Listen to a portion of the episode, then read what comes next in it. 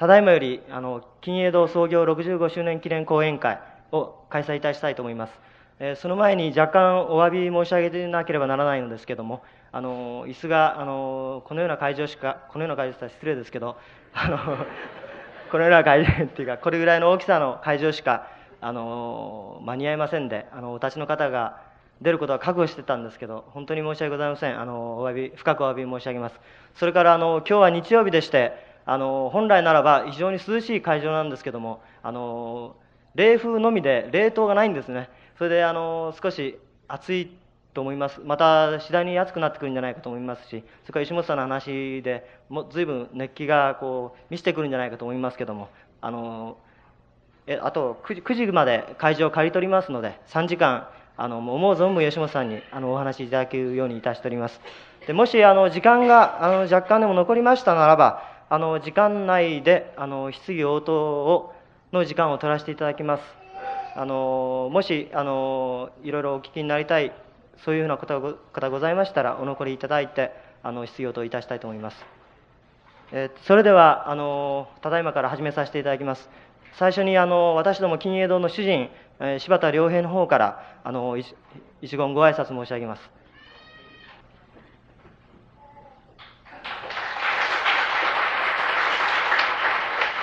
本日は私どもの催しに多数お集まりいただきまして本当にありがとうございました。あのなかなかあの初めての経験で、えー、不慣れなものですから大変ご迷惑かけているかと思いますけれどどうぞお許しください、えー、この吉本先生の講演会を、えー、催しますその趣旨とかそれからそのいきさつなどはポスターとチラシに私貧しい文章を書いておきましたがそれが全ての理由理由でございますのでそれで改めてここで申し上げることはいたしません、えー、この講演会は私どもが何も本屋という商売を一つの文化事業であるとかそれから本屋というものが地域文化の一つの拠点であるとかそのような考えを持って催すものでは全くありません。私どもは一個の証人でございますからそのような文化を担うとかおこがましいことは一度も考えたこともございませんし徹底して商人でありたいと思っております。で商人とある本屋がではどのような場所かと言いますと私はこのように考えます。本の背中を読む私どもが本の中身を売る方々と読者の方々と対決する場所であるそのように考えておりますそしてやることはあくまでも商売でございます。ただ、このような催しをそれではなぜ一商人の分際でおこがましくもやるかと申しますと、一つには、本を、本の背中を読む者が、本の中身を読む方々に対して、一つの問いかけをしてみたい。そのように考えたからに他なりません。これからもその私どもの本屋はそのような本屋であるということをよくお考えいただきましてそして店頭で私どもと読者の方々と良い意味での対決をしかも厳しくて温かい対決を続けていきたいと存じます。えーいろいろ申し上げたいんですけれども先生のお時間の方を食ってはいけませんのでご挨拶はこれだけにさせていただきます。どうも今日はありがとうございます。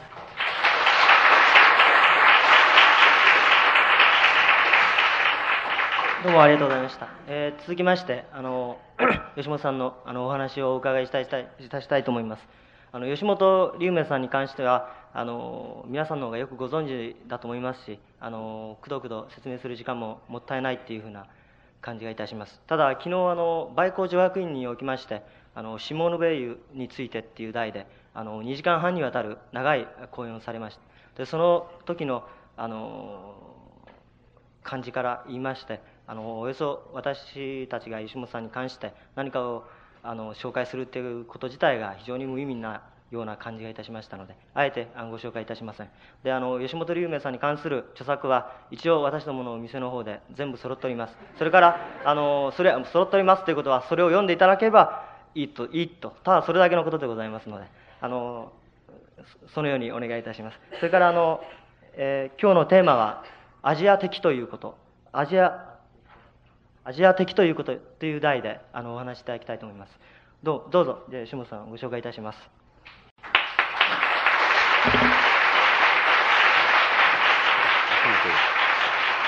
あのもし立ってる人はあの座ってもこの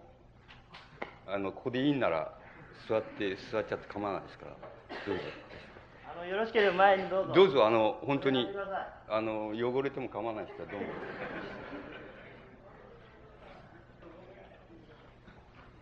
えー、今日はあのアジア的ということっていう、えー、つまりアジア的とは何かっていうことであのお話しするあのことでやってまいりました。であのアジア的っていう概念はあの極めてその何て言いますか自明のことのように受け取られているわけですけれどもよくよく考えていくとあんまりその明瞭になってないっていうようなことがあります。それであの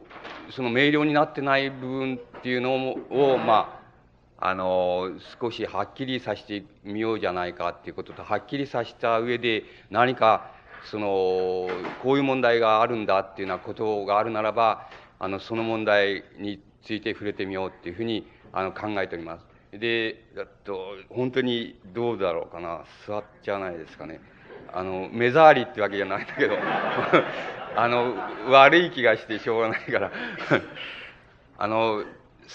それでアジア的っていう概念があのいつ出てきたかっていうことを申し上げてみますとこれは多分あの僕の当てずっぽうでありまたあの多分そうであろうと思うのはあの、えー、ヨーロッパがつまりあの自分たちのつまり何て言いますかその近代国家っていうものを確立し始めて、えー、そして、まあ、市民社会っていうようなものが成立し始める。つまり18世紀の末頃からですねそ,、えー、その時にいわば今度は世界中にヨーロッパ人がそのおなんて言いますか植民地を求めてって言いますか新天地を求めていろいろな意味合いでその、えーと、出かけていったあのその見聞みたいなものが非常に明瞭明晰にあの出来上がってきた。えっ、と、そういう時期時期に多分あのアジア的っていう概念が成立したんだっていうふうに思います。言い換えますと、あの、ヨーロッパの文化が、ヨーロッパの文化っていうふうに言うことは、すなわちそれは世界の文化を意味するんだ。あるいはヨーロッパの考え方っていうようなものを、あの、言うことは、あの、言うことは、それ自体がすでに世界の考え方っていうことを意味するんだ。つまり、ヨーロッパっていう地域が、あの、あたかも、あの、世界普遍性を持っているっていうのは、そういう、あの、つまり、ヨーロッパが、あの、世界普遍性を持ち始めた、そういう時期に多分、あの、同時にアジアっていう概念が、あの、成立したっていうふうに考えます。で、あの、これには、例えば、その、えー、その、様々な、その、えー、その旅行記とか見聞録とか、そういうようなものがどんどんどんどん出てきたっていうこともあるのですけれども、多分最もあの、重要なその、その、なんて言いますかね、ポイントっていうのは、つまりアジア的っていう概念が出てきたね、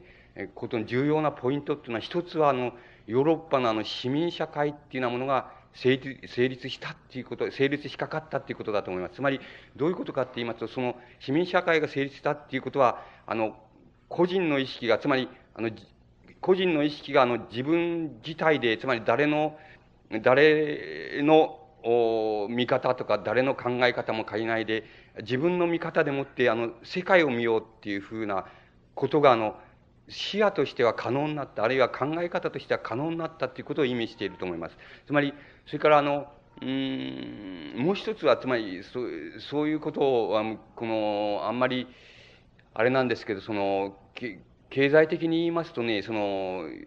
つまり世界市場って言いますか、単一市場って言いますかね、世界市場っていうものが、あの、成立しかかってきたっていうことだと思うんで、つまり商品の流通とか、あの、交通とか、その、販売とか、いうことに関する限りは、あの、商品には、あの、国籍もなければ、その、なんて言いますかね、あの、どこ行っちゃいけないとか、どこ、どこ行くとその色が変わっちゃうとか、そういうことはないっていう概念だけは非常に明瞭に確立したっていうことが、あの、非常に大きなポイントだと、ポイントだと思います。それといわば、その自己意識って言いますか、自己意識で、あの、世界を眺めることは、あの、ことが、あの、可能性としてはあるんだっていうこと、眺められるかどうかっていうことは別ですけども、あの、意識としてはもう、あの、世界全体を、あの、それぞれの個人が眺めることができるんだ。自分の見方で、あの、見ることができるんだっていう概念が確立した時からだっていうふうに思います。つまりその時に、あの、アジア的、あるいはアジアっていう概念が、あの、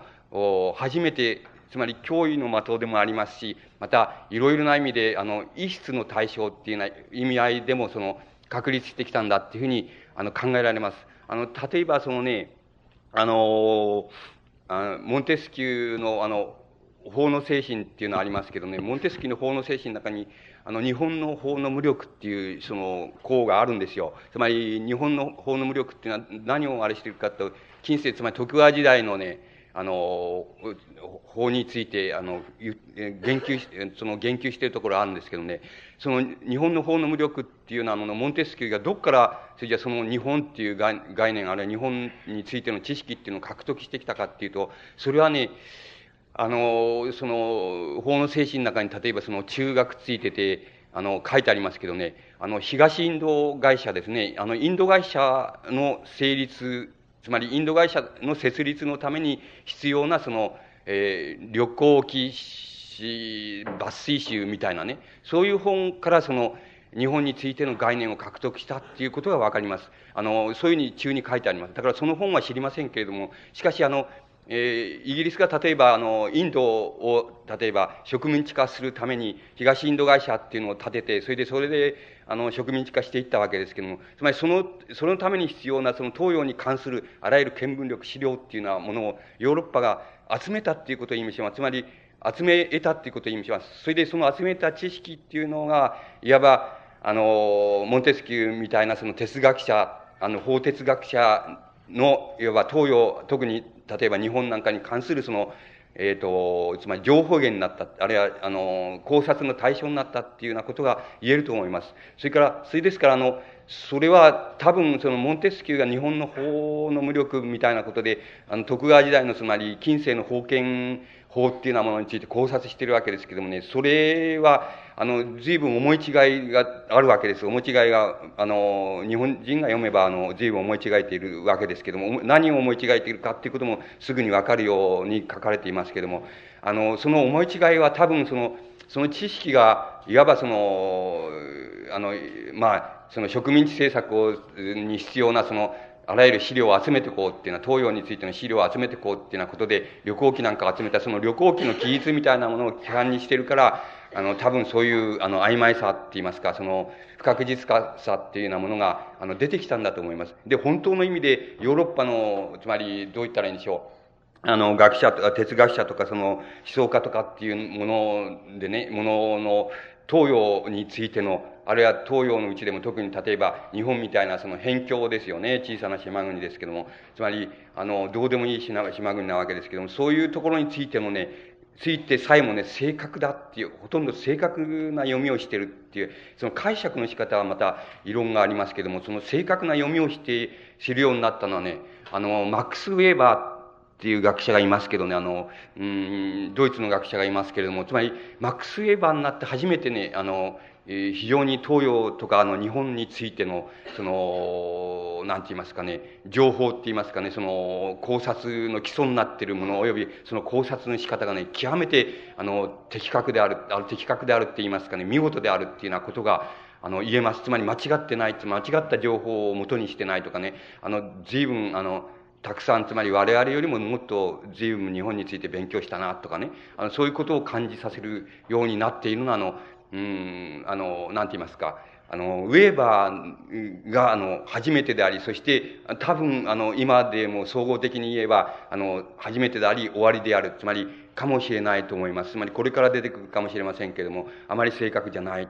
ない、その、また理解の仕方が正確じゃないっていうふうに思います。だから、そういう意味合いでは、ウェーバーに至るまで、西洋の、つまり東洋に関する知識っていうのは、あの、個々の知識自体について言えば、あの、あまり正確でないっていうようなことが、あの、言えると思います。あの、しかしながら、あの、えっ、ー、と、しかしながら、あの、知識、あるいはその資料自体が正確でなければ、あの、東洋についての考察が、あの、正確でないかっていうと、そうも言えないんです。それから、あの、東洋についての資料とか、あの、情報とかっていうのをたくさん集めているから、その、集めて書かれているから、そのものが書いた理解の仕方っていうようなものが正確であるかっていうと、そうも言えないわけです。だからそれはもう、全くその人の、その人の、あの、理解した人の、どう言ったらいいんでしょう、洞察力っていうようなものを、ものに、あの、依存するところがある、多いわけです。で、そういう意味合いで、初めてあの、うん、あの、つまり僕、初めて僕らをその、納得せしめ、その、しかもかつ、その、その、最、つまり、いまだにどう言ったらいいんでしょう。それ、それはその、つまり、あの、人間、人人、人類のその歴史の中で、あの、最も優れた考察だろうっていうふうに思える考察は、あの、例えばそのヘーゲルに、ヘーゲルによってその初めてなされたっていうことができます。で、ヘーゲルと、あの、それに、まあ、あの、続く、まあ、つまりヨーロッパの、におけるその、巨匠なわけですけどね、巨匠という意味合いは単にその、あの、同時代的に優れているっていうだけじゃなくて、あの、つまりもう一つの理由は、巨匠っていう理由はその、ヨーロッパがその時だけなんですよ。つまり、あの、ヨーロッパ即世界である。つまり、それからヨーロッパの方法、考え方自体が即世界の考え方であるっていうような意味合いで、そのヨーロッパの考え方っていうものが世界普遍性を獲得したのは、本当に18世紀の末から以降、あの、現在まで、あるいは現在より少し前までぐらいなんですよ。だから、あの、その、そういう意味合いでヨーロッパ自体を考えることが即の考え方を考えることが、あの、即世界の考え方を考えることだっていうふうに言っていい、あの、世紀っていうのはわずかに18世紀、19世紀の2世紀に過ぎませんけれども、あの、あるいは20世紀半ば、つまり現在までぐらいに過ぎません。つまり200何十年の間のヨーロッパを取ってきますと、ヨーロッパの考え方が、あの、世界の考え方だと言ってよろしいと思います。あの、それからヨーロッパが達成したものが、世界が達成した最も、あの、優れたものだっていうふうに、いずれにせよどんな欠陥があるにしろ、その、最も優れたものだっていうふうに言ってよろしいのは、その2世紀か2世紀半の間だと思いますけども、そのところでの巨匠っていうふうに、例えばそのヘーゲルとか、あのそれに続くマルクスとかっていうのは、あの、そういうふうに言える意味合いの巨匠なわけなんです。ですから、あの、なかなかあの、その、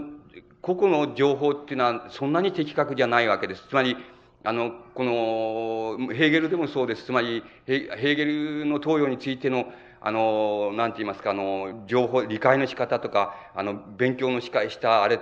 仕方とかっていうのは的確ではないと思います。つまり、例えば、あの、中国の古典について、中国の思想について、例えば言及する場合に、あの、あの、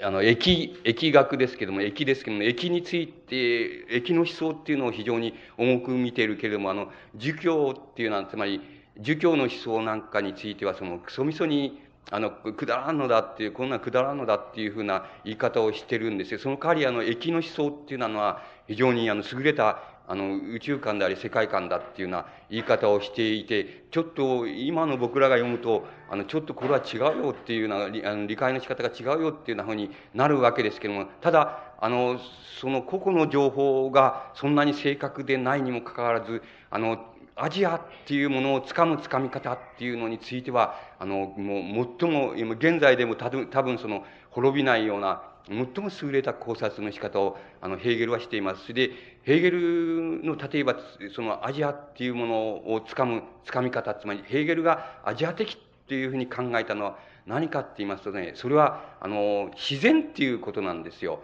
つまり、アジアっていうのは自然なんだていう、アジアの原理っていうのは自然の原理なんだっていうふうにな説明の仕方をしています。つまり、あの自然っていうものをどのように考えてそれを制度とするか、あるいは自然っていうものをどのように考えてそれを宗教とするか、で、自然っていうものをどのように考えてあの人間の内面の原理とするかっていうのは、そういうことがアジアっていう、あるいはアジア的っていうことの特徴であるっていうふうに、ヘーゲルは、あの、捕まえてるわけです。で、これに対しうる、あの、概念として、その、ヘーゲルが、あの、対比させているヨーロッパの、あの、なんて言いますか、その原理っていうのは何かっていうことなんですけども、それについてはその、ヨーロッパのあの原理っていうのは自由だって言ってるわけです。あの、自由っていう原理だって言ってるわけです。しかし、あの、アジアの原理っていうのは自然っていう原理だって言ってるわけです。で、あの、その基本にあるのは、例えばヘーゲルの考え方によれば、その、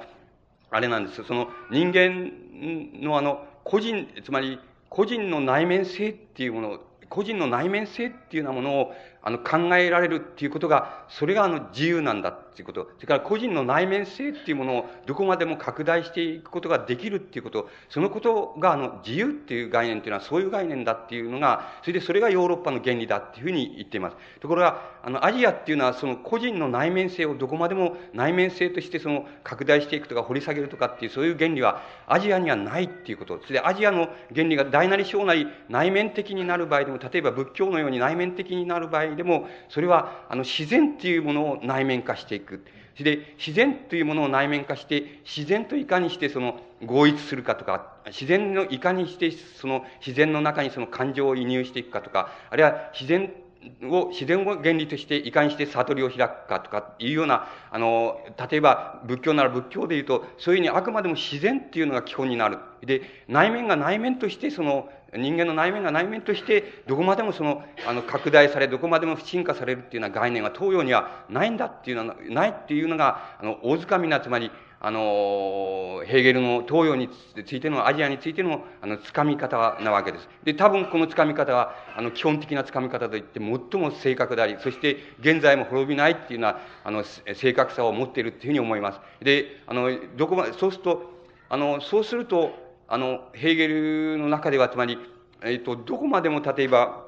その、どこまでも自然っていう概念にとどまっているっていうことは、結局、一種の停滞なんだっていうふうに言ってるわけです。で、人類の歴史っていう、あの人間の歴史を例えば考えてみると、つまり、自然っていうものをあの自分の、つまり、あの、行動の原理として、それから、肉体の原理として、精神の原理として、その、自然とそのまんま、その、えっ、ー、と、同じだっていうふうに、つまり、あの、原始時代みたいなところで、その人間を考えていくと、そうすると、それは、あの、それは例えば非常に、えっと、未開な、そして、その野蛮な、そしてほっとけば、あの、動物のように、あの、弱肉強食になっていく。そういういわば、あの、動物と同じような風な状態っていうのが、いわば自然状態っていうものの基本であると。それで、人間の例えば歴史の進歩っていうのは、そういう自然状態をいかにして、その内面化していくか、そのいかにしてその自然っていうものを定していってですね、意識が意識として独立していくっていうようなところに、あの、どこ、どこまで行くかっていうことが、いわば、あの、人間の歴史の進歩の方向だっていうのが、ヘーゲルの、例えば基本的なその、歴史概念であるわけです。ですから、そういう概念でいくと、あの、自然原理っていうようなものを、自然っていうものをどこまでも不定できないっていうのは、アジアっていうのは、あの、言ってみればその未開な、あの、未開なある状態にとどまっているっていうふうに、あの、平原の理解の仕方では、あの、そういうふうになっていきます。で、あの、この理解の仕方っていうのは、あの、一つ、極めてあの、原理として正しい、正確なように思います。で、これに対して、あの、ヘーゲルがあの、ヨーロッパの原理として捕まえたその自由っていう概念、その自由っていう概念はその、あの、人間の意識が自分の意識として独立にどこまでも無限に自分を拡大していくことができるっていう、その概念が自由の概、ヘーゲルの自由の概念ですけども、その概念と対比させたわけです。で、あの、そういうふうに対してさせて、あの、来まして、それで、あの、よ、あの、アジアっていうようなものは、どこまでもその自然原理っていうようなものを元としている限りは、その、どこまでも、その、なんて言いますか、抵当にしていると。歴史のあるところで抵当にしてしまった、そういう状態でいつまでも眠っているっていうような考え方を、あの、概念を、例えばヘーゲルは、あの、出してきています。例えば、だから、ヘーゲルの言い方で言いますと、その、アジアではその、アジアではその自由っていうことを、自由っていうことの何だ、何、何たるかを知ってるのは、ただ一人なんだ。先生君主ただ一人だ。で、後の人は、後の人間っていうのは全部自由っていうのは何だか分かっていないっていうふうな言い方をしています。この、その場合の自由っていうのは相変わらず、あの、えー、その人間の意識、自己、あの、自分の人間の意識の内面性っていうようなものは、どこまでも無限にその自分を拡張していくことが、拡大していくことができんだっていう概念が自由っていう概念ですけども、アジアっていうのはそれを知らないって言っています。あの、アジアの人、もちろんアジアの人間っていうっていうのは全部知らないです。それを知ってないっていうふうに言っています。それから、あの、それで、それを知ってるのはただ一人先生君主だけだっていうふうに、あの、ヘーゲルはそういう言い方をしています。この言い方っていうのは非常に極端でありますけど、多分、あの、非常に当てはまると思います。皆さんだ、きっと考えるとその意味合いがわかるようだろうっていうふうに思います。で、あの、こういうふうに、こういう概念をヘーゲルが出してきて、それで初めてその、なんて言いますか、あの、世界、世界、歴史っていうのは世界であるあの、あれ世界をどう掴むかっていうことが歴史なんだ。あるいは世界がどう展開するかっていうことが歴史っていう概念だっていう概念を初めてヘーゲルが、あの、確立していくわけです。そしてその中でのアジアっていうようなものは、あの、一応その自然原理っていうものをどこまでもその離れないでいるっていうのがアジアだっていうような掴み方をしているわけです。で、あの、ここでいくつかのあれがあります。つまり、あの、一つはその、それじゃヘーゲルがそういうふうに掴みながら、その個々の、あの、地域のことについて論じていくわけですけども、ヘーゲルのがあの非常に確かさっていうのを持ってるっていうふうに、あの、僕ら、私、あの、読む人間、僕らに与えるっていうのはどっから来るかっていうことなんです。で、先ほど言いましたように、それは、あの、情報の正確さっていうところから来るのではないだろうっていうふうに考えられるんです。つまり、情報の正確さっていうことで言うならば、アジア的とかアジアとかっていう言い方は大体あの、もう何の意味もないっていうことになります。つまり、どういうしてかっていうと、そんなこと言ったって、アジアの中にもいろいろあるんだっていうことになります。それから、アジア人って言ったって、アジア人って言って一人一人違うんだみんなっていうふうに言っていけば、その無限に情報の正確さっていうのは、その要求、要求されるわけです。の無限にせ、あの、正確に要求される情報の正確さを、あの、ヘーゲルは少しも持っていたわけではありません。だから、非常に大掴みにアジア的っていうのは、それは自然原理なんだっていうふうなつかみ方をして、それから、あの、個々のつかみ方を、あの、展開していきます。そしてそれは必ずしも正確とは言えません。その、言えないと思います。つまり、あの、それなのになぜ、ヘーゲルの捕まえ方っていうようなものが、あの、うん、僕、えっ、ー、と、我々を例えば、あの、今でもちょっと感心させる、今でも驚かせるのかっていうことがあるわけです。それは、あの、もちろん簡単に言ってしまって、そのヘーゲルっていうのは偉かったからだって言えば、もうそれまでのことなんですけどもね、あの、多分そうじゃないんだと思います。あの、そういうことじゃないんだと思うの。つまり、ヘーゲルにあの、一つの原、あの、なんて言いますか、原理って言いますか、原則があるっていうことなんですよ。その、へあの、どういう原則かっていうと、あの、原則かって言いますとね、あの、現実に行う、現実につまり事実として行われている現実の社会の動きとか、それから、その、それにまつわる様々な動きっていうようなものはね、その動きっていうのは必ず、必ず、その、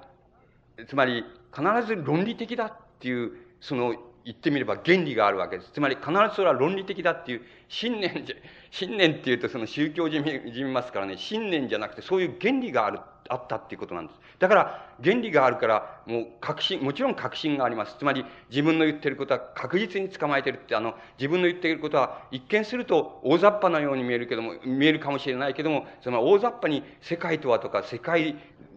像とかね、そのアジアとかヨーロッパとかってこういう大掴みなように見えるけども自分の言ってることは絶対にその現実的だっていうね、あの、つまり自分が観念として、あるいは論理として展開している、あるいは原理として展開していることはね、必ず現実的だ。つまり必ず現実的だっていう確信がもちろんヘーゲルにあったと思うんです。その確信がヘーゲルの方法です。方法っていうのはつまり言ってみればその弁証法なわけですけどね、その、その方、自分の方法に自信があって、自分の方法によれば、必ず現実的なものは観念的なものに、あの、移し植える、観念的な論理に移し植えることができる。つまり、現実的な動きは必ず合理的である。必ず合理的以外な動きなんか現実には動くことはありえない。だから、一見非合理に見える現実的な動きっていうのをよくよく、あの、よくよく捕まえてみたら必ず合理的だっていうのは、そういう、あの、自分の方法についての、もう確固たるその、確信があったっていうことだと思います。それを掴んでいるか掴んでいないかっていうことが、いわば、あの、情報が正確であるかどうかっていうことに関わりなく、例えばヘーゲルの捕まえ方っていうのは、アジアにっていうものに対する捕まえ方っていうようなものを、あの、非常に、その、交際陸理って言いましょうか、その、非常にブリリアントにしてるっていうようなことだろうと思います。つまり、で、そのことっていうのはね、あの、そのことをね、あの、例えばそのね、えっ、ー、と、あれなんですよ、そのことは、マルクスがね、マルクスっていうのは、あの、どうして偉いかっていうとね、あの、やっぱりそのことをね、あの、非常に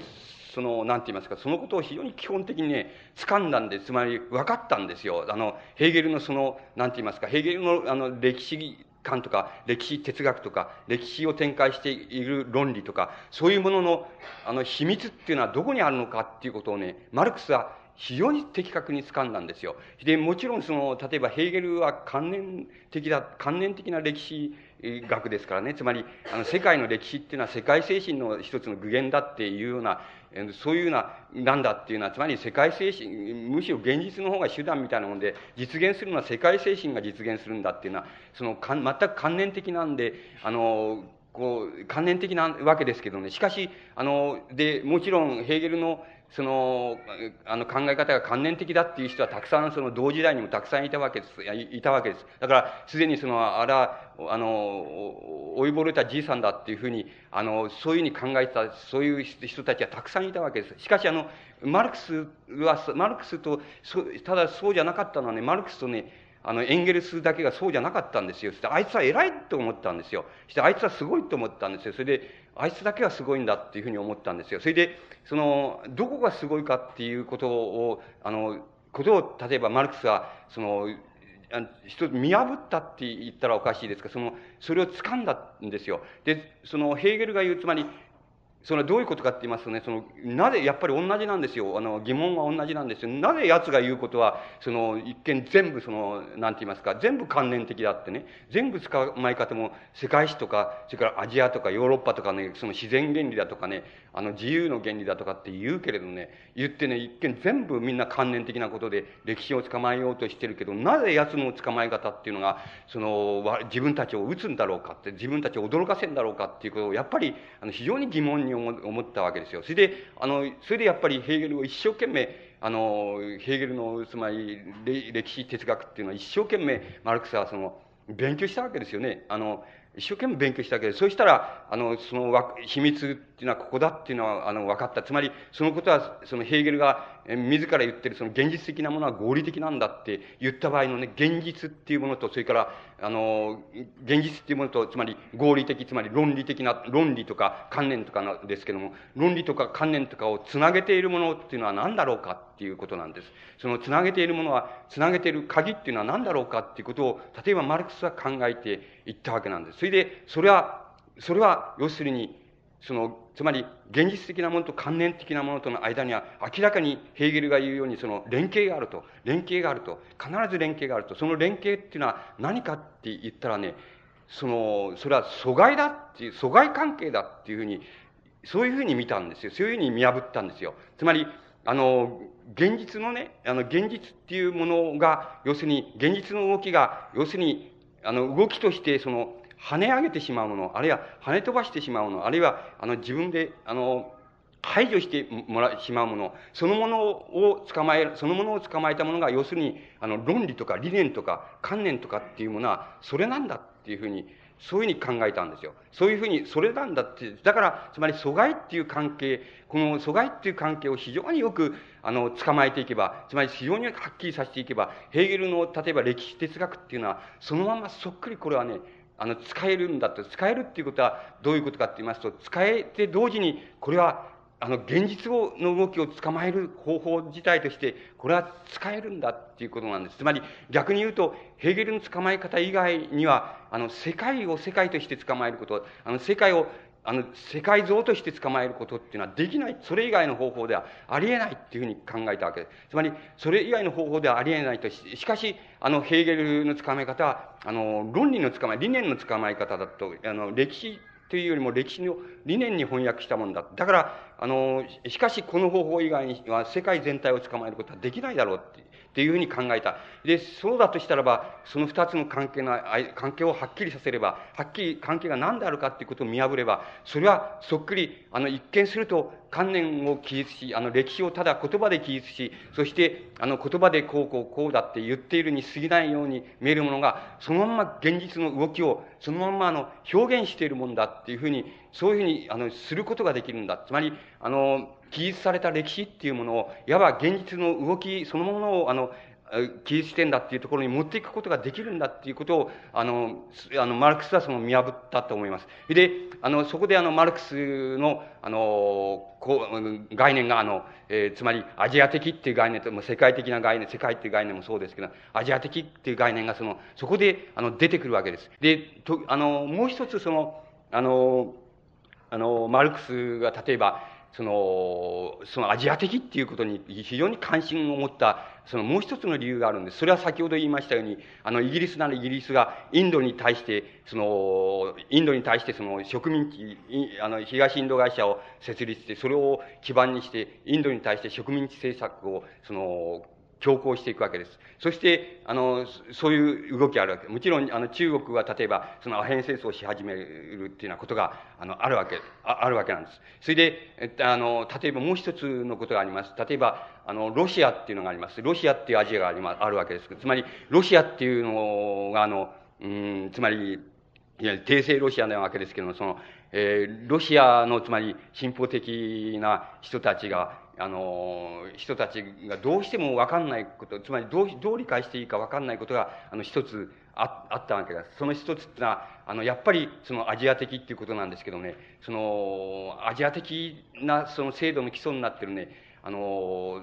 村落共同体、つまり農農村の共同体なんですけどね、あの農村の共同体っていうようなものをどういうふうに考えたらいいのかっていうことがね、あのロシアの、例えばその時の進歩的なあの勢力にとってね、非常にわからないことだったんですよ。つまり、それはどうした、どう、どういう、どうしたらいいんだ？つまり、村落共同体っていうのはどういうふうに考えたらいいんだ？つまり、それをどうしたら、どう処理したらいいのか、あるいはどういうふうに処理するべきだっていうふうに、革命っていう概念を考えたらいいのかっていうことがわからなかったわけです。あの、どうしてわからないかって、これは、あの、アジア地域のその一般的な、その、一般的にどこでもそうなんですけどね、どこでもある問題はその問題なわけですけどね、どうしてかっていうと、あの、農村共同体、あるいは村落共同体っていうようなものはね、例えば、あの、つまり、こう、あの、こうなわけで、それ様々なその微妙なニュアンスあるんで、の違いはあるんですけどね、基本的にはその農業、あの、農業のね、例えば工作する土地ですね、土地みたいなものは、例えば村落がその共同体自体で持ってるわけですよ。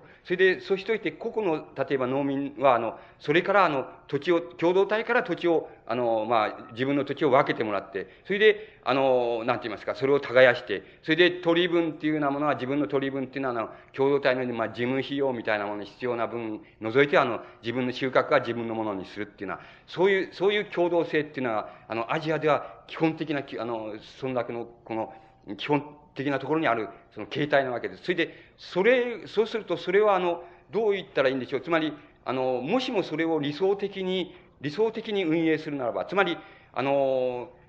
個人にとって都合がいいこと、つまり、個々の、例えば農民にとって非常に、あの、いいことですね。つまり、個々の農民を富ませるとか、個々の農民の収穫を豊かにするとか、あの、富ませるとか、そういうことについては、あの、個人的なペースでいくと。それで、そうじゃなくて、あの、個人個人でやったら大変不利であるというようなことについては、共同体がそれは、あの、順繰り当番制でその責任を負って、共同体が処理する。例えば、その、どっか水害があって、それを元に直さなくちゃいけないっていうような時には、共同体がそれを処理する。で、あの、個人、個人では到底それができませんから、それを処理する。で、個人にとって都合がいいことについてはもう、あの、個人の私有した土地で私有した収穫物を私有物として、あの、私有物として納める。だから、そういう、もし理想的に、あの、村落共同体が営まれているとすれば、そういうふうになっているとすれば、これは、やっぱり、これをぶち壊してしまうっていうことは惜しいことじゃないか。つまり、あの、これをぶち壊すってことは果たして正しいことかどうかっていうような問題が、あの、やっぱりロシア、ロシアだけじゃないんで。アジア全部そうなんですけどね。あの、その、そういうことが生じたわけです。同時に、同時にその共同である、あの、非常に個人個人でこうとてもできないとか、そういうことについて村落共同体が共同でやるっていう、そういう制度が、あの、必然的につまり人間の意識をですね、あの、村民の意識をつまり相互に協力、相互扶助的って言いましょうか、相互に協力させたりね、相互に親和感を増さしめたり、あるいは人情を増さしめたりとかね、情緒をまたあの、豊かにしたりとか、あの、人の、あの、他の人のあれに不幸があれば、わって言って手伝ってこうあれするみたいな、そういう、あの、自然な、つまり、あの、共同性って言いますかね、それをあの、いわば情緒的にもって言いましょうか、そういう情緒的にも、そういう、あの、つまり、言ってみれば、その、その、麗しい情緒っていうことになるわけでしょうけども、そういうものが一人で出来上がってくるわけ。当然、もし理想的に営まれていればですけどね、あの、わけです。そうすると、これを、例えば、あの、革命っていう概念がこれを壊すっていうことは、いいことだろうか、悪いことだろうかっていうのは、あの、どういうことだろうかっていうことが、あの、非常に問題になったわけです。あの、ロシアのその、つまり、あの、帝政末期のその進歩的な、あの、その人たちにとって、その政治運動家とか、その思想家とか、そういう人たちにとって非常に問題になったわけです。で、それに対して、たそれを、そのことを例えば、あの、あの、マルクスに例えば、あの、聞いてやっています。それで、それに対して、あの、マルクスはやっぱり、あの、答えているわけです。で、あの、答えています。で、その答え方の基本にあるのも、やはり、あの、なんて言いますか、あの、村落共同体っていうようなものをどうするかっていうことなんです。で、どうするかっていうことは、個々の事情によって違いますから、ここ具体的な、ロシアならロシアに即して、あるいはインドならインドに即して、それはどういうふうに考えたらいいのかっていうことになるわけです。で、この問題は、あの、もちろん、あの、皆さんはまあご存知ないでしょうけども、あの、戦中派みたいな50ずらした僕らみたいなやつ以上の人は、あの、よくご存知だけど、日本でも例えば、あの、戦争中にその右翼が、右翼的な、つまり、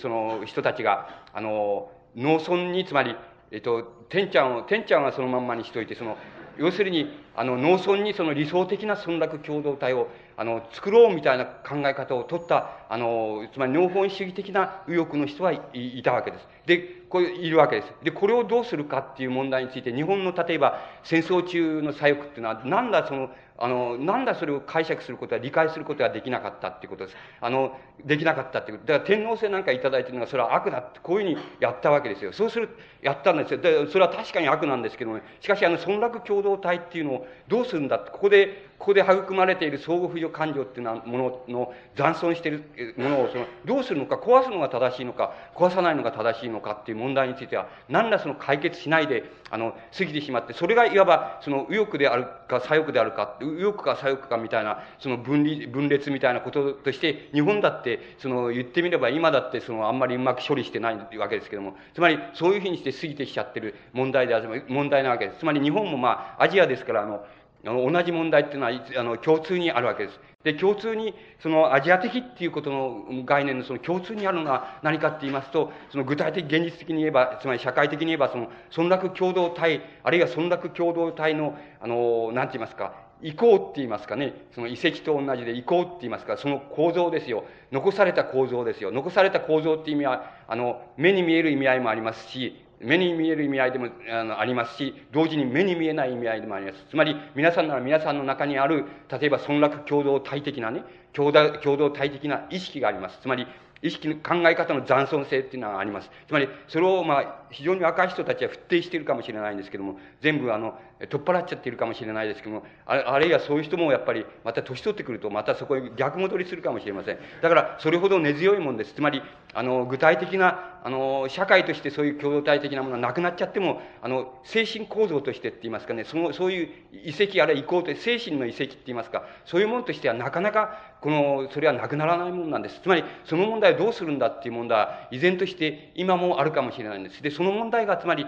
アジア的っていうことのその、現実的な基礎だっていうことを、例えばそのマルクスは、あの、それを、マルクスは、それを捕まえていったわけなんです。そうすると、この、あの、村落共同体の移行、あるいは遺跡っていうようなものは、遡ればどこら辺にあるかっていうことを、例えば、つまり歴史っていう概念で考えて、どこら辺にあるかっていうことを、あの、考えていったわけです。そうすると、人類は、かってその、原始時代と古代時代、原始時代からあの古代の国家に入る、その中間のところで、その、そっくりアジア的と言われる段階を、人類のすべての、あの人類はすべてそのその段階を通ったと考えるべきなんじゃないかっていうふうに、マルクスは考えていったわけです。つまり、あの、つまりアジア的っていうことは、あの、地域がアジアっていうとかね、そういうことじゃなくて、あの、時間の、つまり時代ですよ。時間のね、ある、ある時間なんだっていう考えを、うん、にたどり着いたわけです。つまり、その時間っていうのは、あの、原始時代から、原始制度の時代から、要するに古代の社会へ、その、突き進むね、人類が全部、それはヨーロッパでも何でも全部同じです。その、あの、突き進む、その中間のところに、アジア的っていうふうに言わなくちゃとてもその収まりがつかないっていうか、その得意性っていうものがつかめないような、そういう段階を考えるべきなんだっていうふうに、こう、そういうふうに理解していったわけです。で、それはあの、それは例えば19世紀末の村落共同体っていうようなものが、ものを、は、これ、ものから、どんどんどんどん遺跡のように、遺跡を発掘するようにですね、あの、精神的にって言いますか、その、方法的に、あるいはその、思想的に、あるいは理念的に、論理的に発掘していくわけです。どんどん発掘していくと、最後に出てくる、その共同体の姿っていうのがあります。そうすると、そこの共同体の姿が、ちょうど、いわば、あの、きょえ、ー、と、土地の所有っていうのは、土地の所有は、土地を、あの、分けても分割してもらってると。そして分割してもらって、それを耕して、それを収穫してるっていう、そういう時代がどうしてもあったと。もっと遡れば、もっと遡れるわけです。つまり、あの、共同で、え全部共同体が共同で耕し、そして共同でそれを、あの、一箇所、村の一箇一箇所のその倉庫みたいなところに、あの、部落の倉庫みたいなところに、一箇所に全部集めて、それで、みんなで協議してそれを分けちゃうっていうのは、そういうその制度がもっと前に考えられるわけで。それはどんどんいわば、あの、現実のその遺跡を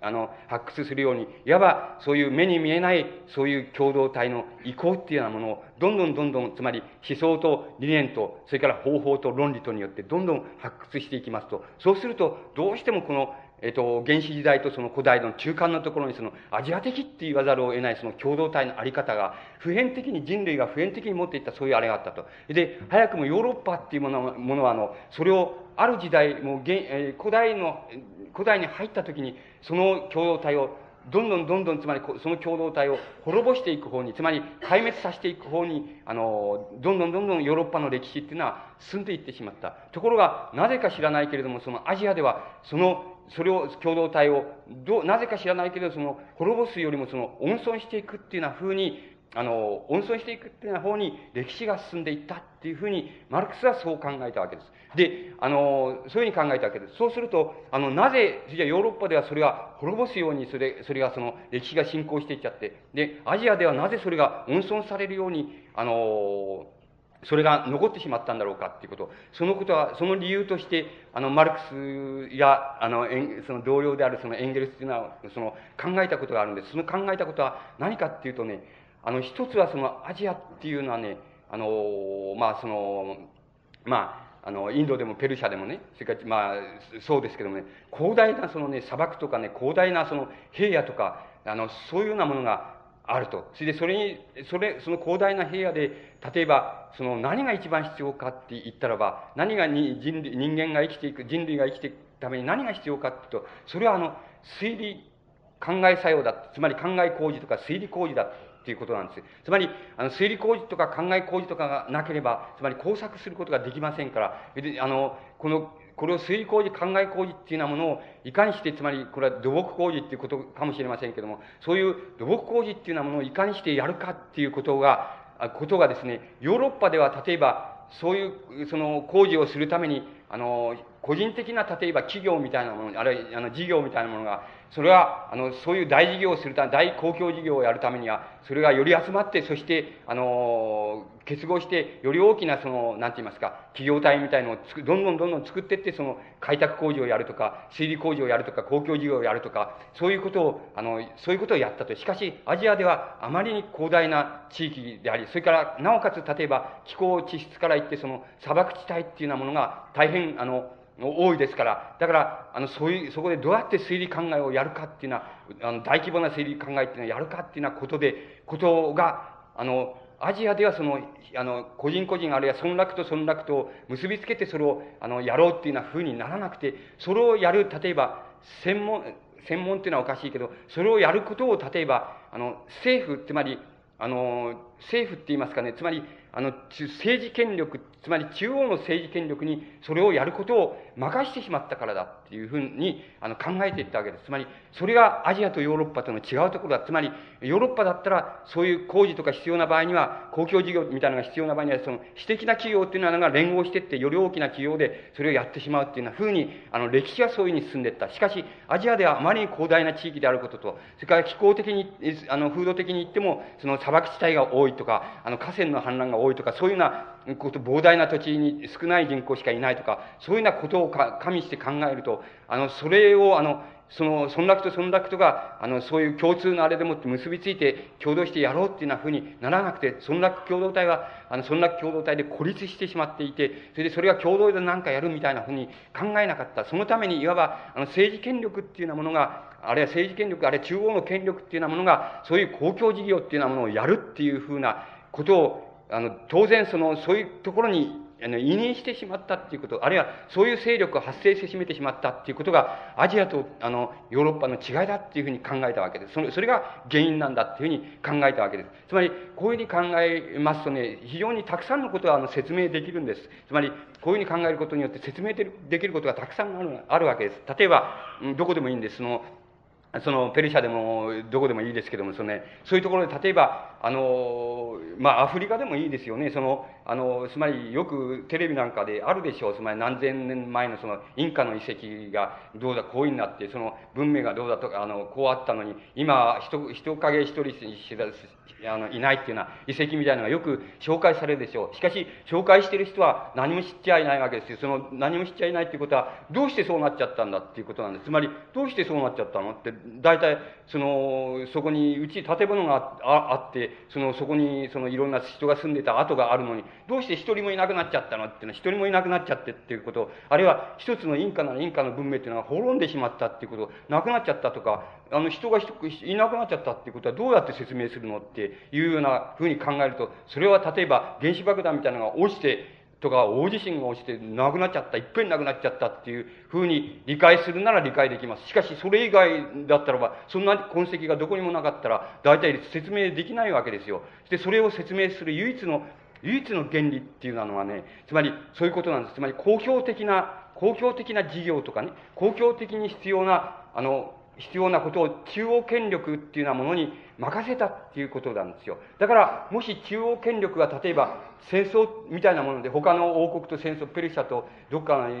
知らないけど、その他の王国と例えば戦争して、その勢力が、その、その権力が全部滅びてしまったら、つまり頭が全部なくなっちゃったっていうようなことでね、つまりもう村落共同体は、つまり公共的に必要な、例えば考え推理とか、その大工事でもって、一つの村落ではとてもその、賄いきれないっていうのは、そういう必要のあることが、ことは全部やる人がいなくなっちゃうわけなんです。滅びちゃった場合には。そうすると、それは滅亡するより仕方がないわけです。つまり、その場所からもう根こそぎ行ってしまうか、あるいは死んでしまうか、とにかく全部、一つの文明が全部、あの、なくなってしまうより仕方がないわけです。だから、そのことが、例えば、あの、膨大な、例えば何千年前に膨大な非常に優秀な文化を築いたその王国が、なぜ一っ子一人いなくなっちゃったのはどうしてなんだっていうことを説明するには、その、つまり、マルクスが考えたその公共事業みたいなね、公共に必要な事業みたいなものを、政府みたいなものを、つまり中央権力に任せてしまったっていうこと、そして村落共同体はそれぞれが、あの、独立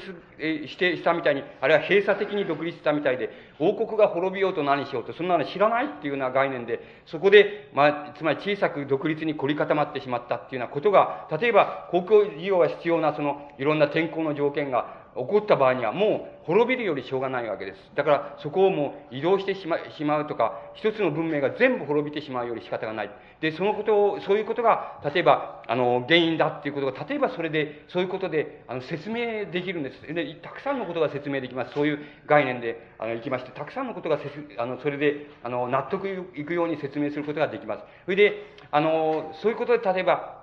あの、マルクスがそのアジア的っていう概念をその作作り上げていったんです。で、あの、そこまで来ましてね、それで結局、マルクスのアジア的っていう概念、作り上げた概念っていうのは、いわば、あの、マルクスの考えてるその世界図って言いますか、世界構造って言いますか、あるいは世界像って言いますか、あの世界像、つまり世界の現状の姿と、それから世界の理想的に言えばどうあるべきかっていう、つまり理想像、世界の理想像っていうのは問題と、いわば問題の切実さっていうものとね、いわば、その交差してきたわけです。そこのところで。あの、交差してきたわけです。つまり、アジア的っていう概念が、つまり、あの、ヘーゲル的のように原理的ではなくて、あの、いわば非常に現実的な世界像の問題と、いわば非常に現実的に交差してきたわけなんです。で、その交差してきたところで、いわば、あの、マルクスは、あの、より詳細に、例えば、あの、現状分析って言いますか、状況論って言いますか、そういうものも含もそういうものとしも含めて、つまり加味した形で、あの、例えば、ここにいくつかの考察を、あの、詳細な考察を、あの、始めていったわけです。例えば、マルクスは、その、インド問題についてその考察しています。で、例えばイギリスが東インド会社をその基盤にして、その、インドで、あの、やったそのね、あの、やったことは何なのか、つまりインドでやったその植民地政策っていうのはね、何を、何をしたんだっていうことを、あの、マルクスはその分析しています。で、あの、何をしたかっていうと、いうことで、あの、たくさんのことを言っていますけどね、あの、根底的に言いますとね、先ほど言いましたようにね、根底的に言いますとね、イギリスのインド、つまりインド植民地支配っていうようなものはね、何をしたかっていうと、あの、あの、インドにあった古代からの村落共同体っていうようなものを根こそぎに根こそぎにとにかくぶち壊したっていうことなんです。で、この破壊の凄まじさっていうことはね、あの、マルクスはそういう盾を引いていますけども、インドっていうのは古代から例えば、あの、ギリシャ人が入ってきたかと思うと、蒙古人がその侵入してきたとか、その、あの、たくさん、様々なその王朝がその、成立してるわけ。つまり外国の王朝が、政府王朝っていうのが様々交代してから散々その、やられてるわけですよ。つまり、王朝っていうのは王族国家っていうような単位で言えばね、もう全部根こそぎにね、もう様々なところからその侵入された、また、あの、瓦解し、また侵入されっていうようなことを歴史で何回か、ところがあの、インドっていうようなものは、そういう歴史の教訓からも含めましてね、そのインドっていうのはもう言ってみればね、あの、村落共同体自体がね、一つの王国であると、国家であるというくらいね、もう独立したね、あの、村落共同体だけはね、強固にね、残してきたわけなんです。で、残して、それはね、ほとんど独立国家のようにね、つまり、上の方の国家が、本当の国家がね、どんなに後退したってね、あの、滅びちゃったって、そんなの知ったこっちゃいない。それ構ってたらね、自分たちはダメだよっていうことから、つまり自衛手段でもあるわけですけどね、村落共同体が、あたかもそのね、もう個々の国家であるかのごとくね、もう独立に、独立採算制で独立にね、それで、あの、強固にその、えー、こう存続してきて、それでそれは歴史時代を長い間過ごしてきたんで、それで、それはもう、それを、例えば、イギリスっていうのは、イギリスの植民地支配っていうのは、根こそぎにそれを、あの、全部壊してしまったわけです。どういうふうに壊したかっていうことは、あの、それはもうそれこそ、あの、言ってみれば、その簡単なことです。それは、村落共同体の基礎になっていることは、あの、えー、つまり基礎になっているのが何かって言いますと、つまり、今、インドならインドで例を例を取ればね、その農業って農民と農業ってすることとね、例えば織物を織るっていうのは、インド皿とかいろいろあるでしょう。つまり、名物があるでしょう。つまり、そういう織物を織るっていうようなことが家内工業、つまり農村でもって家内工業的にね、それはやられ、家庭工業的にやられてるっていうことなんで、ことなんですよ。だから、イギリスは例えば、どうしたかっていうと、あの、インドは木綿の原産地ですから、その、あの、インドが木綿を原産、木綿をその、ヨーロッパ市場にその輸出してね、それでもって、あの、賄ってきた、長い間賄ってきましたからね、その、それ、つまり、あの、イギリスはその、つまり最新、つまりヨーロッパの最新の、あの、つまり、その産業革命で最新のその機械と蒸気力も使ってね、それで、もうインドの例えば木綿の輸出するそのヨーロッパ市場ってからそのインドのその木綿類類が全部その市場から全部追っ払っちゃったわけです。それで自分たちであの高度な機械で作ったそのその織物っていうようなものを逆にインドに入れていったわけです。それでインドで、インドはそのために、その、それからインドにより糸を入れていったわけです。すると、インドの家内工業っていうのは、いわばあの、やや、やや近代化したって言いますか、近代化した工業に移っていくわけです。そしたら、今まで、あの、村落共同体を独立せしめるた非常に基盤であった、つまり、あの、農業と農産、農業と、それから農耕と、それから、その、織物を家内工業的に、家庭工業的にやるっていう、その、それを全部壊された。つまり、あの、工業は働きに外へ出るっていうようなことで、あの、そのことを壊してしまったために、あの、一人でにインドの、まあ、何千年来続いたその村落共同体の、もう強固な独立、アジアで最も強固な独立性なんですけども、その独立と閉鎖性ででもありますけども、その閉鎖性っていうようなものを、いわば根こそぎ、あの、取っ払ってしまった。つまり、根こそぎ壊してしまった。で、あの、えー、マルクスは例えば、それを、つまり様々、インドは様々なその、えー、あの、つまり外国人によってその、えー、侵入されたり征服されたりしたけども、で、その侵入とか征服とか内乱とかそういうようなものでも、それはいわば表面を、例えばインドの表面を撫でていったに過ぎないんだって。しかし、あの、しかし、イギリスがインドにやったことっていうのは、そもうそんなものと比べ物にならない。もう根底的にインドにおけるアジア的、あの、アジア的村落構造っていうのは根底的に壊してしまった。で、これほど、例えば、これほど、例えば無残、このために、例えば、あの、インド、インドの、つまり村落民っていうものは、インド人っていうようなものは、インドの民衆っていうようなものは、このために飢餓状態にももう徹底的な飢餓状態にもうさまよう他になくなってしまったって、この悲惨さっていうようなものは何者にも比べられないっていうふうに、あの、これは根底的なもんだっていうふうに、マルクスはそういうふうに現状分析しています。しかし、あの、そこが問題なわけですけど、しかし、しかしながら、こう、ってこういうふうに言ってます。しかしながら、もしも歴史っていうものが、歴史の、あの、進歩っていうものが、あの、歴史の進歩っていうのをどう考えるかっていうことがありますけども、つまり、もしも歴史の進歩っていうものがね、進歩っていうものが、このように、例えば、このような村落共同体っていうようなものをね、いわば壊していくっていうことがね、壊してしまうと、いずれ壊してしまうっていうことが、歴史の必然だとしたならばね、必然だとしたならば、逆に、今度はイギリスがインドにやったこともね、やったことがどんなに悲惨で、どんなにひでえことである、あったとしても、それは歴史の必然がね、請け負わなくちゃいけないかもしれないことなんだっていうふうな言い方もしています。だから、あの、ここがやっぱりこの言い方はね、大変微妙なわけなんです。つまり、マルクスにとっても微妙だったわけです。つまり、あの、大変その、マルクスっていうのは、あの、ヒューマニズム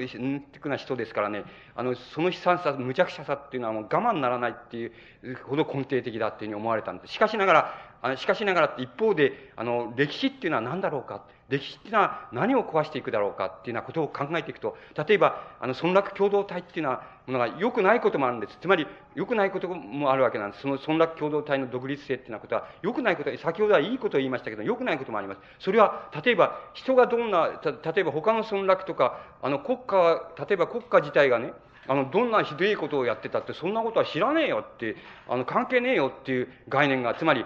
あの、出来上がるわけです。それから、人がどんなに悲惨になったって、俺は知らないよ。もう、村さえ良ければいいんだよっていうふうに、あの、そういう風にもなるわけ、なり得るわけです。このことは、例えば皆さんが、俺は非常に自分でもよくわかります。つまり、あ知ったこっちゃないよ、だって、あの、その自民党があれしようがね、共産党があれ政権取ろうが、大して変わりないよっていう概念は僕にはありますけどね。つまり、それは、あの、悪く言えば、そのね、非常に村落共同体的なんですよ。つまり、あの、自分の、自分よりも、その、上位の、例えば、共同体とか制度とかね、権力とか、そういうところがどんなチャンバラして交代しようがね、その、なん、どんなひどいことをしようがね、そんなの俺はもう知らないよっていう、その閉鎖的な概念っていうのも、同時にあの村落共同体の閉鎖性っていうのは生み出せるわけで。生み出すわけです。だから、あの、世界っていうものが、村落、極端に言いますと、村落共同体が世界の広さなんです。世界、地球で、地球が世界の広さじゃないんです。地球のどこそこであるなんてことは、そんなことは知ったことじゃないよっていうふうになり得るわけなんです。つまり、あの、だから、他のどこかで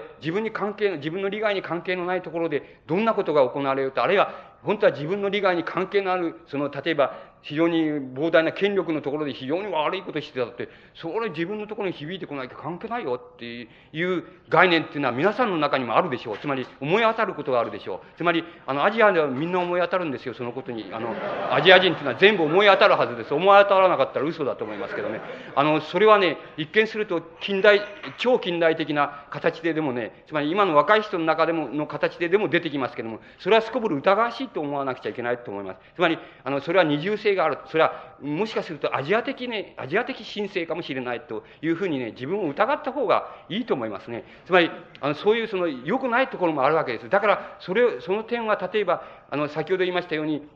あの、ヨーロッパが世界性を獲得したときに、つまり自己意識だけで世界を見渡すことができるんだと。その理解、世界の理解の仕方がどんなに誤っているか偏っているか、そんなことは知らない。しかし、一応目の中にその世界を収めることができるんだっていうね、そういうことを、そういう意識に到達するってことは、村落共同体の独立性だけでは不可能なわけなんですよ。つまり、だから、もしもそういうことが人間、あの個々の人間、個々の人間が、要するに個々の人間が自分の意識でもって、自分の考えでもって、世界を見ることができるっていうのは、世界のどこでも見ることができるっていうようなことが、ことが人間にとって進歩だとするならばね、そんならば、やはりその面から言えば、あの、アジアにおける、例えばインドにおけるその村落共同体は壊れるっていうことも、またあの歴史の必然かもしれない。そうすると、イギリスがやったことは非常に、あの、凶暴であり、かつその圧政的でああ圧政的なその植民地化であったけれども、しかし歴史の必然にとっては、あるその強烈なその、なんて言いますか、強烈なその、なんて言いますか、ホームランかファールか知りませんけど、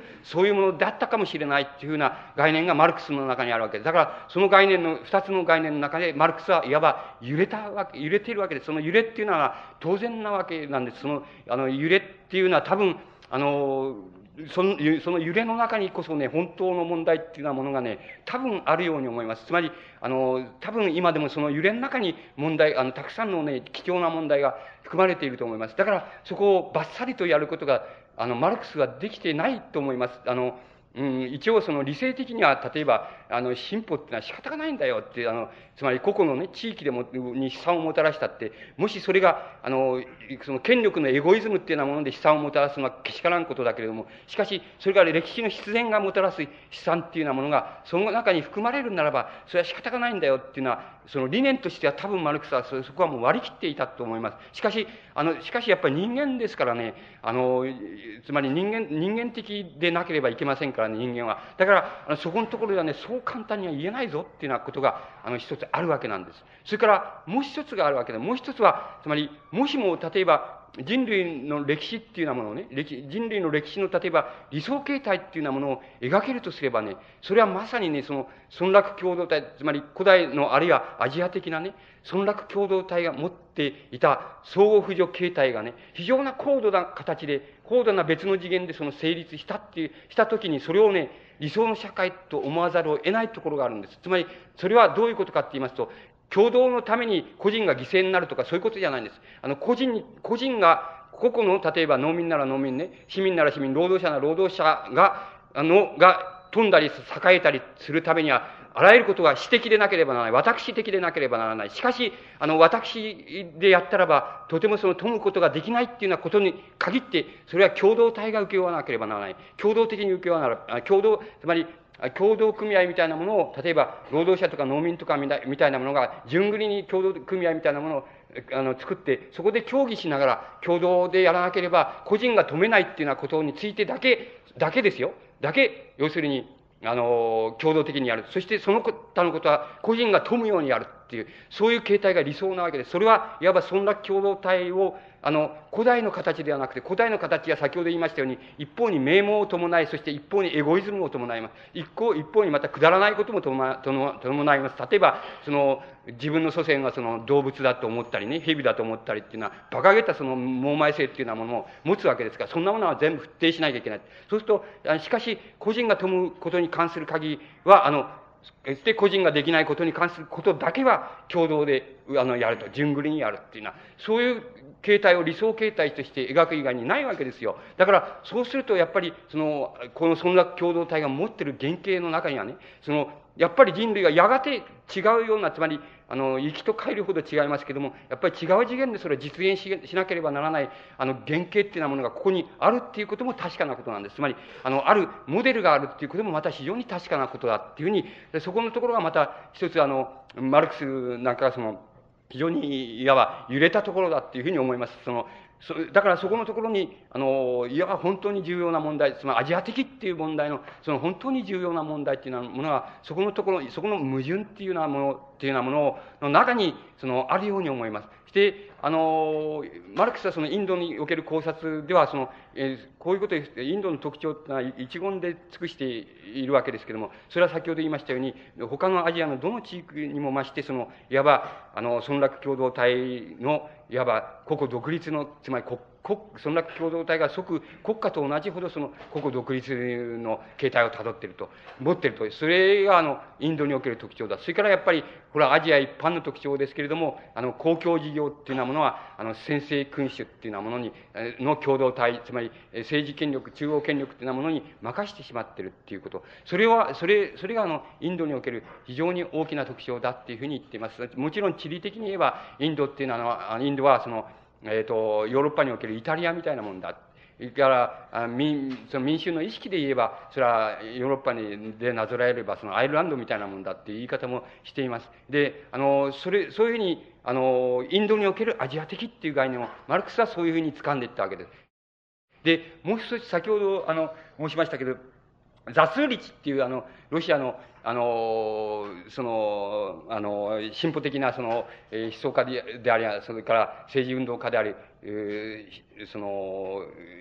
に、あの、尋ねられてね。で、つまり、ロシアにおけるアジア的な要素、つまり、ロシアにおける村落共同体っていうなものを、どうしたら、どういうふうに考えたらいいのかっていうようなことを、マルクスに尋ねて、マルクスはそれに対して、つまり自分が持ち困ってたのはおかしいですけど、自分が持ってる、その知識と、その、考察の、例えば全てを挙げてね、それに対して答えています。その、手紙ですけども、手紙で答えています。で、あの、その答えの中にいくつかの問題があります。つまり、あの、ロシアっていうのは、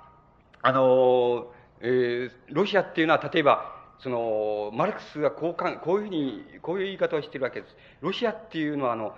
強固な、つまり、国民的な規模で、つまり全体的な規模で、ロシアはその、村落共同体を、あの、未だに持っている。村落共同体の構造を未だに持っている。で、あの、ところでその、この持っている村落、ロシアの村落共同体っていうようなものは、同時にロシアにおける資本主義っていうもの、資本主義の発達と同存している、つまり並存しているっていうふうに捉えています。つまり並走してんだって、このことが、あの、ロシアにおけるその村落共同体の特徴なんだっていうふうにあの言っています。そして、同時に、それはもう、いわゆる状況論になりますけどね、その当時の状況論、つまり、あの、帝政末期の状況論になりますけども、あの、同時に、同時に、つまり、ロシアの資本主義っていうようなものは、同時に危機に直面しているっていうふうに言っています。その危機に、なぜ危機に直面しているかっていうと、ヨーロッパの資本主義っていうものが、あの、危機に直面しているから、いわばそれと、あの、同時的にな意味合いで、そのロシアの資本主義もまた危機に直面しているっていうふうにこういうふうに言っています。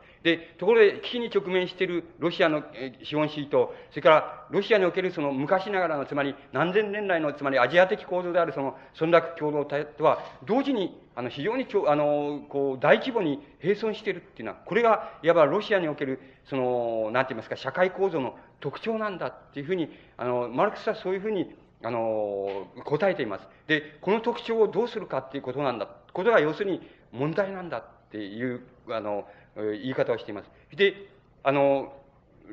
歴史の例えば、その、これ、歴史の必然性っていうようなものを考えれば、例えば、ヨーロッパにおける歴史の必然性っていうのを考えれば、ヨーロッパには、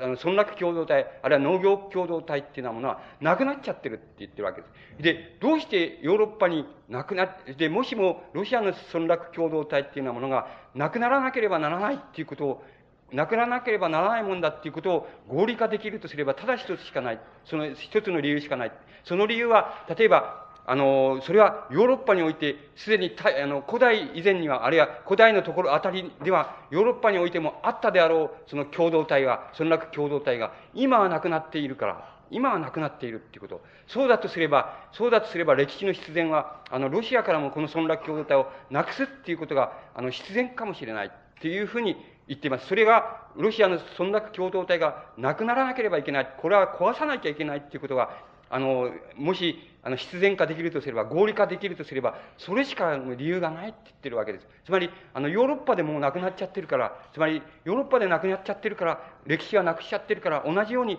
なくなるだろうっていうことだけが、あの、ロシアでそんな共同体が、をなくしちゃわなきゃならないっていう唯一の根拠だっていうふうに言っています。もし、根拠というものがあるとすれば、それが唯一の根拠だっていうような言い方をしています。ところで、あの、ところでマルクスは、その、どうい、どういうふうに考えたかっていうと、そうで、そうじゃないんだと、そその、そこで問題なんだと。ところが、今言ったように、ロシア、ロシアはその、資本主義が発達してから、それからヨーロッパと同時的に発達していって、そしてあの資本主義の危機に直面した。そのヨーロッパにおけると同じように、資本主義の発達の初めからその危機までのその、いわば、えー、あの、言ってみれば人間に例えてみれば、その生まれてからその、例えば初老になったっていうのはね、その、そういうまで、資本主義の生まれてから初老になったその時期まで、あの、村落共同体、時期を通じてですね、村落共同体が、あの、強固に残っていたっていうことは、いたっていうことが非常に問題なんだ。つまり、それは、あの、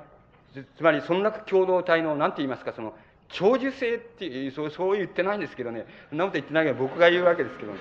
あの、村落共同体の長寿性、まあ、が長寿であるって、これは長寿なんだ。あるいは、もしかするとこれはいつまでも生きるかもしれないぜっていう、あの、長寿性っていうようなものをね、これは証明してるんだって言ってるわけです。つまり、資本主義の初期もあり、それから資本主義の乱熟、ロシアにおける資本主義の、つまり乱熟期にも、なおかつ強固に並存してあるっていうことは、これがいかに強強固だっていうか、いかにいかに長寿だっていうことを証明してるかもしれない。つまり、そのことを示しているかもしれない。そうだとすれば、これは、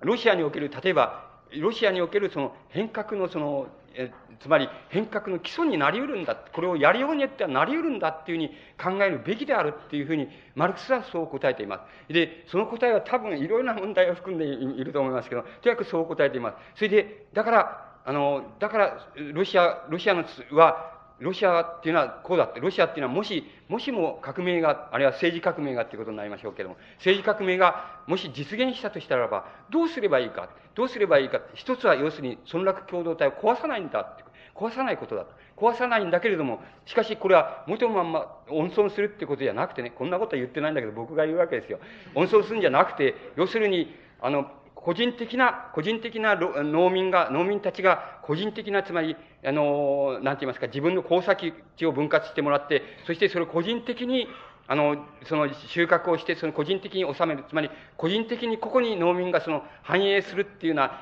ところではね、個人、あの、私的なものに全部移してしまって、しかし共同体で、その、やらなければならない、その、であの、農業設備とか、農業施設とか、そういうことについては共同体でやると。しかも共同体の権力でやるって、村長がやるっていうんじゃなくて、要するに農民たちが、あの、協議し合ってやるっていうのは、そういう制度を作るっていう、温存するっていうことが、あの、政治革命にとって重要だっていうふうに、こういうふうに、マルクスはそういうつもりでそう言ったんですよ。あの、言った、言ったんですよ。それで、でもう、もう一つ、もう一つ有利な点がある。それはなぜかっていうと、あの、要するに、ヨーロッパにおけるね、ヨーロッパにおけるその、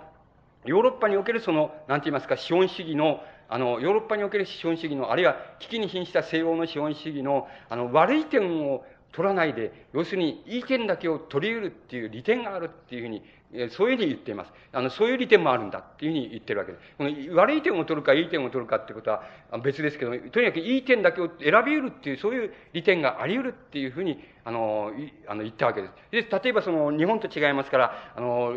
そう言ってますけども、あの、ロシアの例えば村落共同体の特徴っていうのは二つあると。で、一つは要するに膨大な土地があるんだっていう。だから、これはあの、いわば大規模農業っていうのは可能であるっていうことなんです。つまり、大規模な、例えば資本主義が、あの、生み出したその、様々な機械を使ってってとか、つまり大規模農業っていうのは可能であるっていうこと。それがロシアでは可能だっていうこと。だから、あの、いいとこだけ取ってこられるっていうようなことが一つある。それからもう一つあると。それでもう一つは、あの、もう一つあると。それは、あの、必ずしも、あの、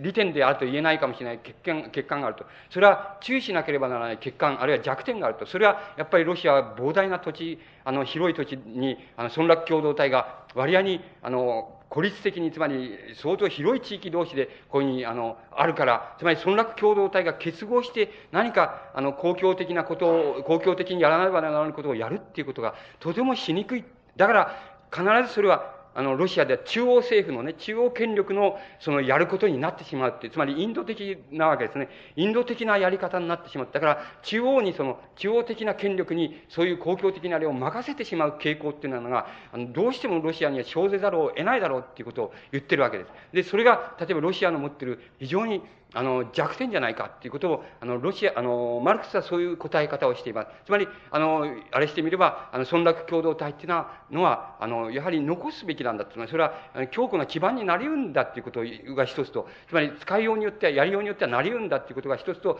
それから、しかし、あの、弱点は考慮しなければならない。それは、なぜか、なぜか、村落共同体があまりに地域的に離れて、あの、膨大なところにいるから、それは、あの、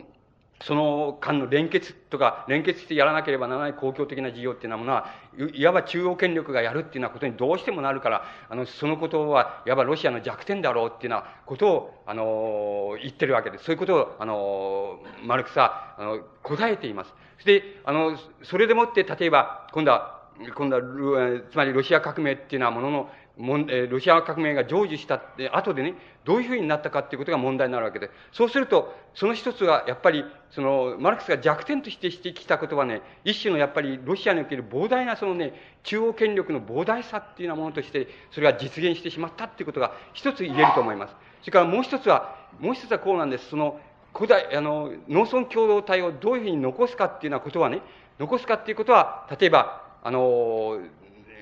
霊因がちゃんとね、それはそういうふうに考えたんですよ。それそういうふうにやったんですよ。あるいはやらざるを得なくて、また必然的にそれが残ったとも言い得るんですけどね。そうするとね、それは多分、あのね、多分、いわば非常に、えー、つまり私的なことは、私的なことは、個々の農民にとってその利益のあること、あるいはそれを富ませる問題については、それは、あの、つまり個々の農民のね、その私的な、例えば土地所有と私的なその農業生産とっていうふうに、あの、すると。しかし、公共的な、つまり公共でやんなきゃとても不利だっていうこと、個々の農民にとって不利だっていうことだけは、その公共でやるっていうような形でいかなくて、例えば、それは古代の強固な、あの、農村共同体っていうようなもの、も、ものを、そのまんま、いわば、そのまま利用するって言ったらおかしいですけども、そのまま強固にする方向に、例えば、それは進んだっていうふうに考えることができます。それは、あの、コルフォーズ化とか、それから、コルフォーズ化におけるその集団農業とか、あれ計画経済とか、強制労働とか、ノルマ、ノルマ制度とかっていうような形で、様々な形で現れてきた問題っていうのは、多分、その、そんな共同体の再生っていうことよりも、再生っていうことよりも、あの、むしろ共同体のために、共同体の実現の、実現のために、あるいは共同体の的な実現のためには、子は犠牲にしなければいけない、あるいは子はノルマを果たせねばならない。それは、それがロシアの栄える縁だみたいな形で、それをなされていって、そのために、そんな共同体の構造自体は強固に残ってしまった、あるいは逆に言うと、その強固さっていうようなものが逆に強化されていったっていうことが言えなくもない、ないと思います。つまりこれは例えば、これは多分その、なんて言いますか、あの、スターリン体制っていうようなもの、ふうに言われているものの、その多分非常に基本的なところにある構造だっていうふうに考えられます。だから、あの、ここのところでは、例えば、アジア的、アジア的先生っていうようなものの構造っていうのは、よりより形は違いますけど、より強化されていったっていうふうに、ある面では考えることができるっていうような方に、あの、歴史っていうのは、あのロシアの歴史、共同体の歴史っていうのは、そういうふうに進んでいったわけなんです。で、さて、こういうふうに考えていって、あの、考えていって、それじゃああの、日本っていうのはどう、どうなんですかって、どうだっていうことになるわけです。で、これが、日本っていうのはどういうふうに考えていったら、つまり、日本っていうのは、つまり考え方、日本戦前っていうことと戦後っていうこととありますけども、つまり、あの、戦前までの日本っていうのは、どういうふうに考えていったらいいのかっていうのは、問題があるわけなんです。で、あの、その場合にね、マルクスが言ったその考え、考え事業がね、要するに、考え事業、あるいは公共事業が、つまり、このアジア的なね、その制度の中の基本的な要素っていうのはこういうことだっていうことは、マルクスが、うん、や、エンゲスも言ってるわけです。つまり一つはね、あの、簡単なんだと中央政府はどういうふうにあればか、かって簡単な、アジア的な中央政府、アジア的な先制政治の中央政府っていうのは簡単だと三つの章があればいいんだ。三つの部門があればいいんだと。一つは税金を取る部門だ。税金っていうのも、あの、アジア的先制では、この効能性っていうわけで、貢ぎ物を取るっていう制度、ことですけど、効能性っていうことです。それを、あの、取るっていう財政を司る、そういう部門と、それからもう一つは軍事を司る部門と、それから公共事業をやる部門と、その三つの部門部門があればいいんだ。で、また、アジア的な先生っていうのは、その三つの部門から成り立っているっていうふうに言っていいくらいそう、みんなは反をしたようにそうなってるっていうふうに言っていますけども、つまりそういうところからいくと、あの、日本の、例えば、その農業においてね、あの、きっとも大規模な考え工事っていうのは、多分、いらないんですよ。あの、多分、例えば、初期の大和朝廷がね、や、あの、大和朝廷が考え工事で、その、工事したっていうようなことは、いずれにせよ、それはね、あの、この、なんていうの、奈良盆地とか、その、なんか知らないけど、狭い、その猫の死体ほどのね、そういうところの問題だけなんですよ。だから、大規模な、どうしても、どう考えても大規模な考え工事のために、その、その、なんて言いますか、先制的な権力がいったっていうふうに、どうしても言えないんですよ。そういう意味では、意味では、とても小規模だっていうことが一つ問題が、あの、あるんです。問題が一つあると思思います。それから、あの、農、それから農業っていうことでも、あの、農業っていうことも決してその広い地域でありませんから、広い地域でありませんから、そんなに、あの、つまり、えー、その、意識しなくても、例えば、非常に、えっ、ー、と、閉鎖的な、例えば、村落共同体が意識しなくても、それ以外にはありようがないよっていうような形で、それは、その、出来上がってしまったっていうことが、多分他のアジア地区と違うっていうことだと思います。それから、もっとあります。もう一つは、これは、当初ですから、島ですから、あの、島ですから、こういうことが言います。例えば、あの、インドなんか、インドとか中国のように、例えば外国の勢力が、あの、王朝を来て、ダーッとこう征服していったらもう王朝が変わっちゃったとか、あの、王朝の交代ごとに、あの、亡命してどっか行っちゃったとか、そんな意味合いの大規模なその、えー、権力の変遷っていうのは大規模にはないっていうことなんですよ。大規模。これも大規模にはないっていうこと。それも多分他の地域とはあの違うことなんです。えーと、まだ考えられることは、その、まだ考えられることは、あの、つまり、よく農農耕民とか狩猟民とか農耕民族とか狩猟民族とか、えっ、ー、と、まあ、つまり海辺の、つまり漁業なんかやるその漁房の民族とか海洋民族とかっていういろんな言い方をするでしょう。しかし、多分日本の場合には、その元が何民族、どういうことをやって、そのやっていたにしろ、いずれにせよ、あの、可変的だっていうことです。つまり、あの、漁民が例えば、えっ、えー、と、漁業民が例えば、奥地の方に、あの、奥地の方に入って河川を伝って遡って、この、例えばそこに村を作っちゃいますと、それは農民に転換できるっていうことなんです。また、そういうふうに転換しただろうということなんです。つまり、それからまた、あの、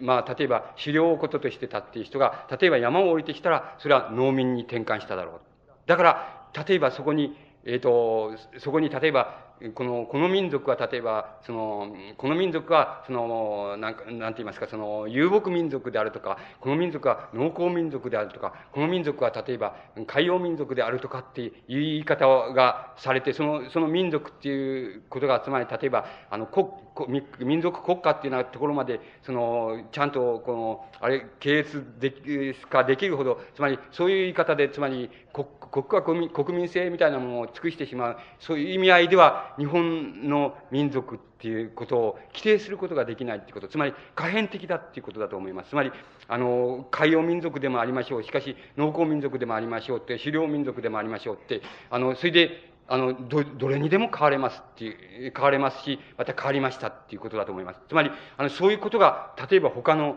あの、他のアジア地域と違うだろうっていうことだと思います。違うだろう。だから、例えば、そこでの、だから、もし、あの、ヘーゲル流な言い方しますと、その、そこでの自然原理っていうようなものは、例えば、あの、例えば、その、同じ自然、例えば、日本もやはり、そのアジア的ですから、その自然原理っていうようなものは、その自然を原理とするっていうことは、また確実なわけですけども、あの、日本で、その、が自然を原理とするっていう原理の仕方は、例えば、中国とも、インドとも違うだろうっていうことなんです。例えば、あの、あの、インドの自然原理っていうのを、例えば、自然の一種のその内面化っていうようなもの、自然の内面化とか瞑想化っていうようなものだっていうふうに言うとすれば、あの中国におけるその自然性っていうのは自然の制度制度化っていうふうに言うこともできます。つまり自然の制度化っていうのは何かって言いますと、民衆がいて、こういう、その政治的な、あれがあって、その政治的な頂点に先制君主がいるとすると、先制君主があの、原理として持ってるのは自然、つまり、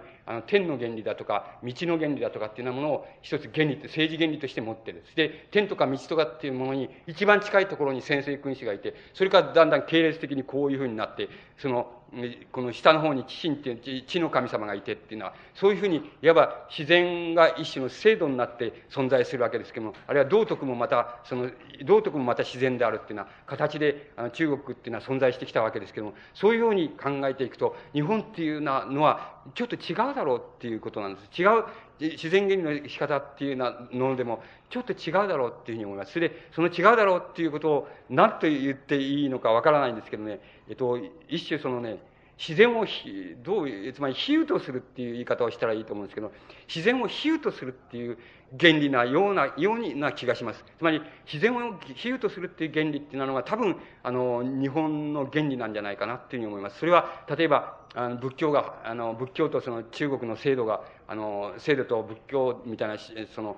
道徳、宗教思想みたいなものが入ってきた、例えば3、4世紀以前の日本っていうのは、ものを考えて、つまり古代以前の日本っていうようなものを考えていきますと、どうしてもそういうふうに考えることができます。えー、古代以前の日本っていうようなものを考えて、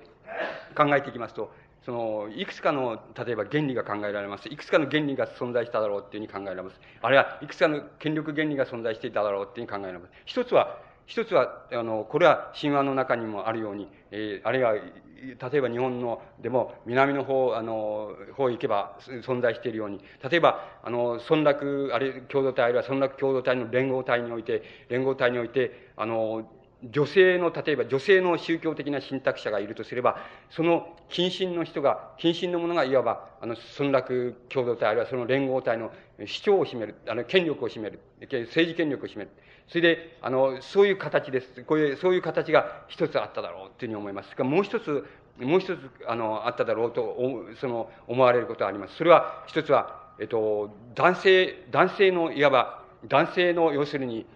えっ、ー、と、生き神様、あるいは荒人神でもいいですけども、生き神様が、あの、が、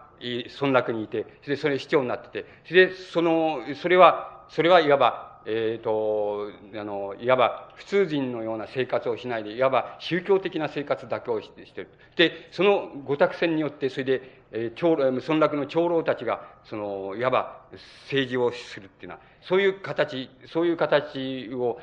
まあ、一方の形をその、姫、姫彦制って言えば、言うとすれば、一方の形を、例えば、ハフリ制ならハフリ制っていうと、大ハフリ制なら大ハフリ制っていうと、大ハフリ制っていうのと、それから姫彦制っていうのと、その二つのあり方っていうようなものが多分あっただろうと思います。その、そのいずれも、いずれもあの、いわば自然が自然を原理としていますけれども、しかしその自然っていうようなものが、いわば内面化されるのでもなくて、制度化されるのでもなくて、た、多分、その、つまり、多分、非常に、あの、自然神的だった。つまり、八百、八百万の神的だったって、三千草木、皆神様っていう感じだっただろうというふうに思われます。つまり、それが例えば中国の儒教とか道教とか、それから、あの、インドの仏教とかいう、あの、そういうものが入ってくる前の、入ってくる前の非常に、あの、原始的な、原始的な時代の、例えば日本における、例えばアジア的っていう概念の起源にある、つまり根源にある問題だっていうふうに、あの、考えることができると思います。あの、これらを、つまり、その、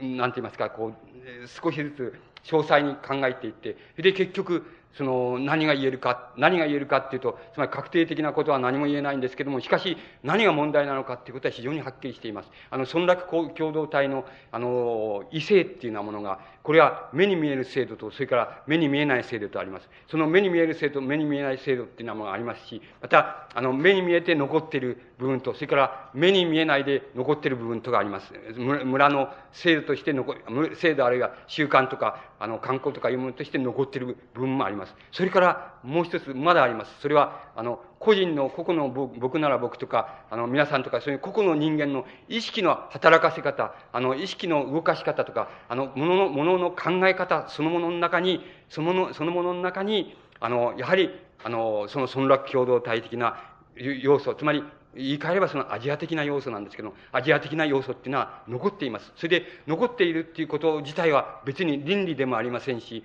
倫理でもありませんし、善悪でもありません。つまり、それは歴史が残したんだから残っているわけです。だから、残あまた歴史が滅ぼしたから滅びたわけです。あの、ある部分が滅びたわけです。だから、それは倫理ではありません。いいとか悪いとかじゃありません。だから、だから、それのうち、それが、い、どういうふうにしたらば、いいように働くのか、それが、どういうふうにしたら、あの、悪い、あの、良くないように働くのか、それから、どういうふうにしたら、それが、あの、自然に滅びてしまうものなのか、あるいは、どういう部分が、あの、滅びさせない方がいいんだと意識しても滅びさせない方がいいんだっていうものなのかっていうことを考えるっていう課題は、つまり依然として僕らの中に、その、残っているわけで。つまり僕らの中に課せられていると僕自身は考えます。つまり、あの、その問題は、あの、その問題は到底やっぱり、あの、到底例えば西洋の近代文化っていうようなものが、あの、世界文化であるから、つまり世界の普遍性であるからっていうことで、この方法を、あの、この方法を模倣することだけで、あの、これが、あの、模倣する方向に進歩の方向を考えていくだけで、これが、あの、あるいはそれを受け入れることで、受け入れるのを進歩の方向と考えることだけで、この問題が解決するとはとても僕には、僕には思えません。だから、あの、その、西洋的な方法はある程度もう身に入っているわけですけども、その中で、つまり、僕らが持っている課題っていうのは、一種のその二重の課題っていうようなものとして、あの、みんその我々の中に残されていると思います。それ、それはあの、ある部分では目に見える課題でしょうし、つまり目に見えて村の、農村、村の中に残っている課題でしょうし、ある地域ではもう、あの、形としてはその形が残ってないと。全く、あの、近代的な農農業になりつつあるって、近代的な意識にもなりつつあるっていうようなことかもしれません。だから、そうなってくると、いわば個々のあの、個々の人間のそうな、そうです、だとすれば、意識の働かせ方そのことの中に、やっぱりその構造が残っているだろうと思います。つまり、その問題だと思います。その問題をどうするのか、あるいは、それをいいと、あの、いい方向に持っていくのは滅びるのか、あるいは、それは滅ぼさない方がいいのか、その問題を、いわば、え言ってみれば、その、できるならば非常になんて言いますか、非常に巧みに、それでできるならば非常に正確に、正確にそのことを、その、襟分けていく。得り分けていくっていうのは、その問題は依然として僕らの中にその残されている課題じゃないかっていうふうに、あの、僕には思われます。あの、一応これで終わらせていただきます。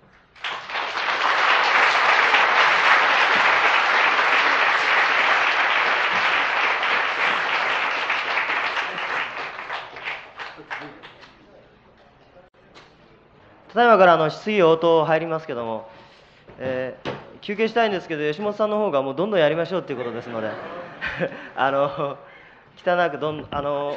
挙手いただければあのありがたいと思います。ちょっと待ってください。あのどなたにも質問が聞けますようにあのワイヤレスマイク用意してます。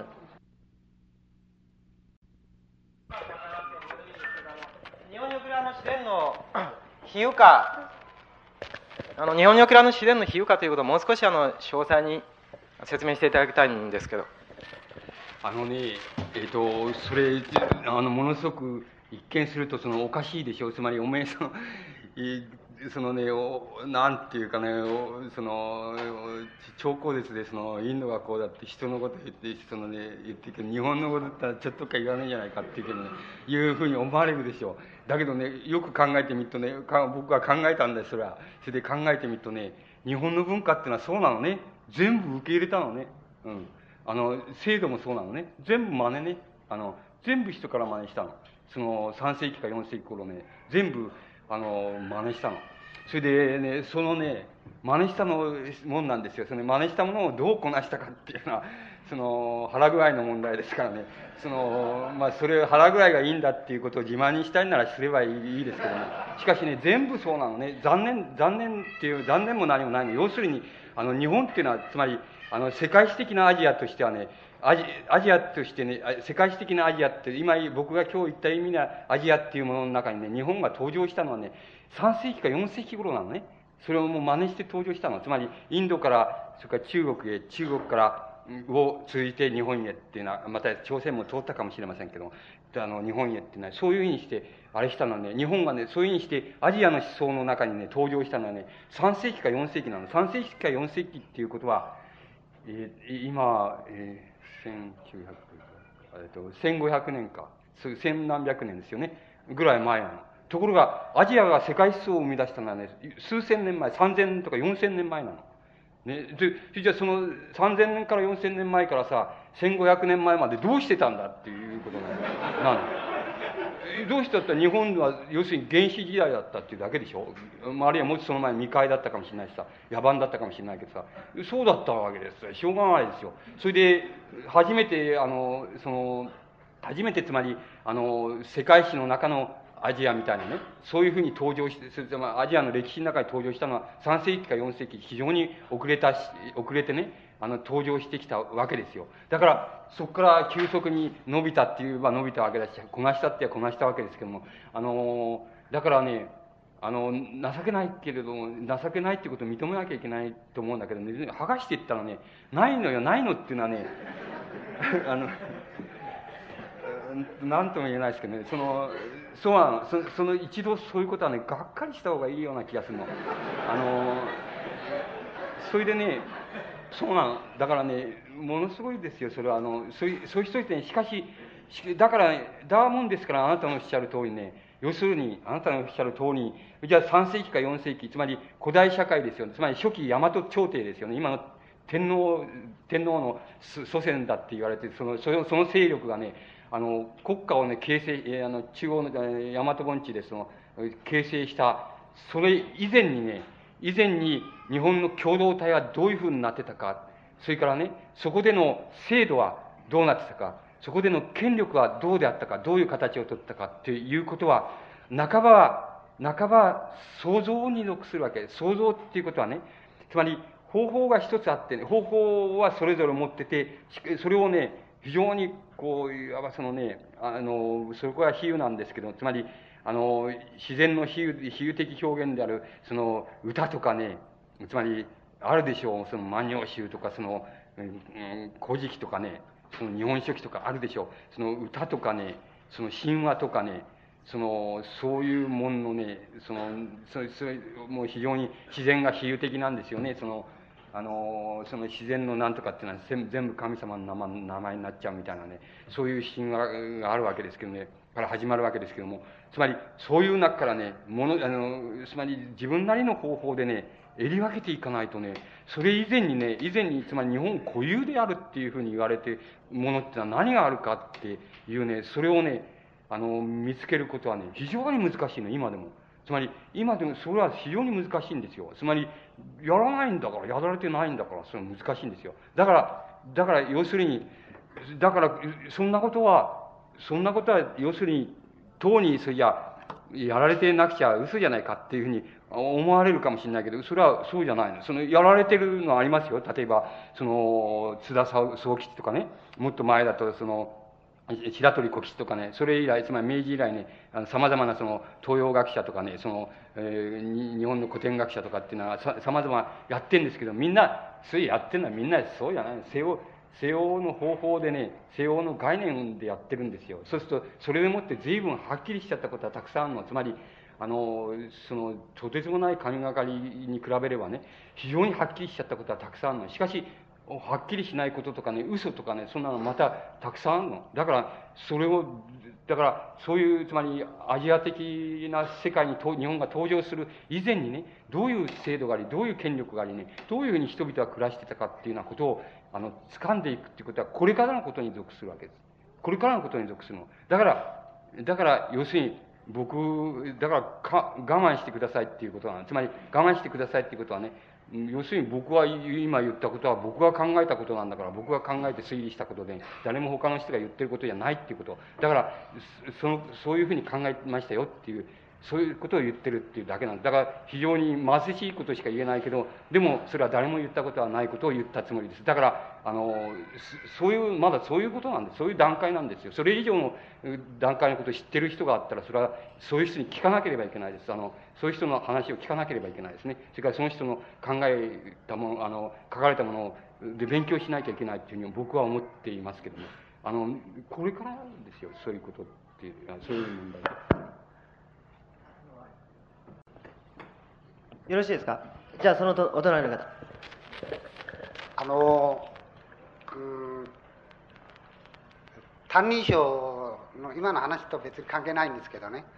吉本さんはまああの私が何か読んでいてねこれは市場ではないかと感じたことがあるんですよ、うんうんうん、そういうことを感じたことが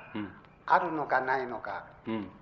なんか最後の診断っていうのを読んでみても、あまりそういうことは書いてないような気がしたんでね、でちょっとお聞きしたいと。思います。あの市場ではないかっていうことはあれですか？そのじ自分の感情を移入してるじゃないかって。いやあの、例えば市場まあ市場という中には一つの世界観がみたいなものがあるんですよね、そういう一つのあのまあ、例えば「歎異抄」をいろいろ解説する人の中には、うん、朝昼晩生無駄仏と言いながらそういうことの、うん、今さっき言った出来上がった絶対的思想の中で、うん、えー、なんて言うんですか？中で生活しながらそういうものを読んで、えー、人になんか一種の教えとして諭す諭し方と、でまたまあ、吉野さんはどういう教え方なのかその諭し方じゃなくてあのあるものあるものその中にあるものを見ようという発想かだったと思うんですよね。それならば、うん、なんていうかね詩も書かれている吉本さんは、あれはなんか吉本さんの中の詩の中にも一種のこう何というか宇宙的市場感っていうのをまあ読む人の勝手ですけどね勝手としては感じることがあるので。そういう意味では人間的な宇宙観的ないわゆる市場ではないかというふうに感じたことがある。そうあのそのそうか市場っていうのはポエジーってことですか、はい、そうですね。あああの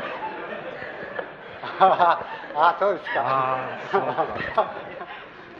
あのそれはねえっ、ー、と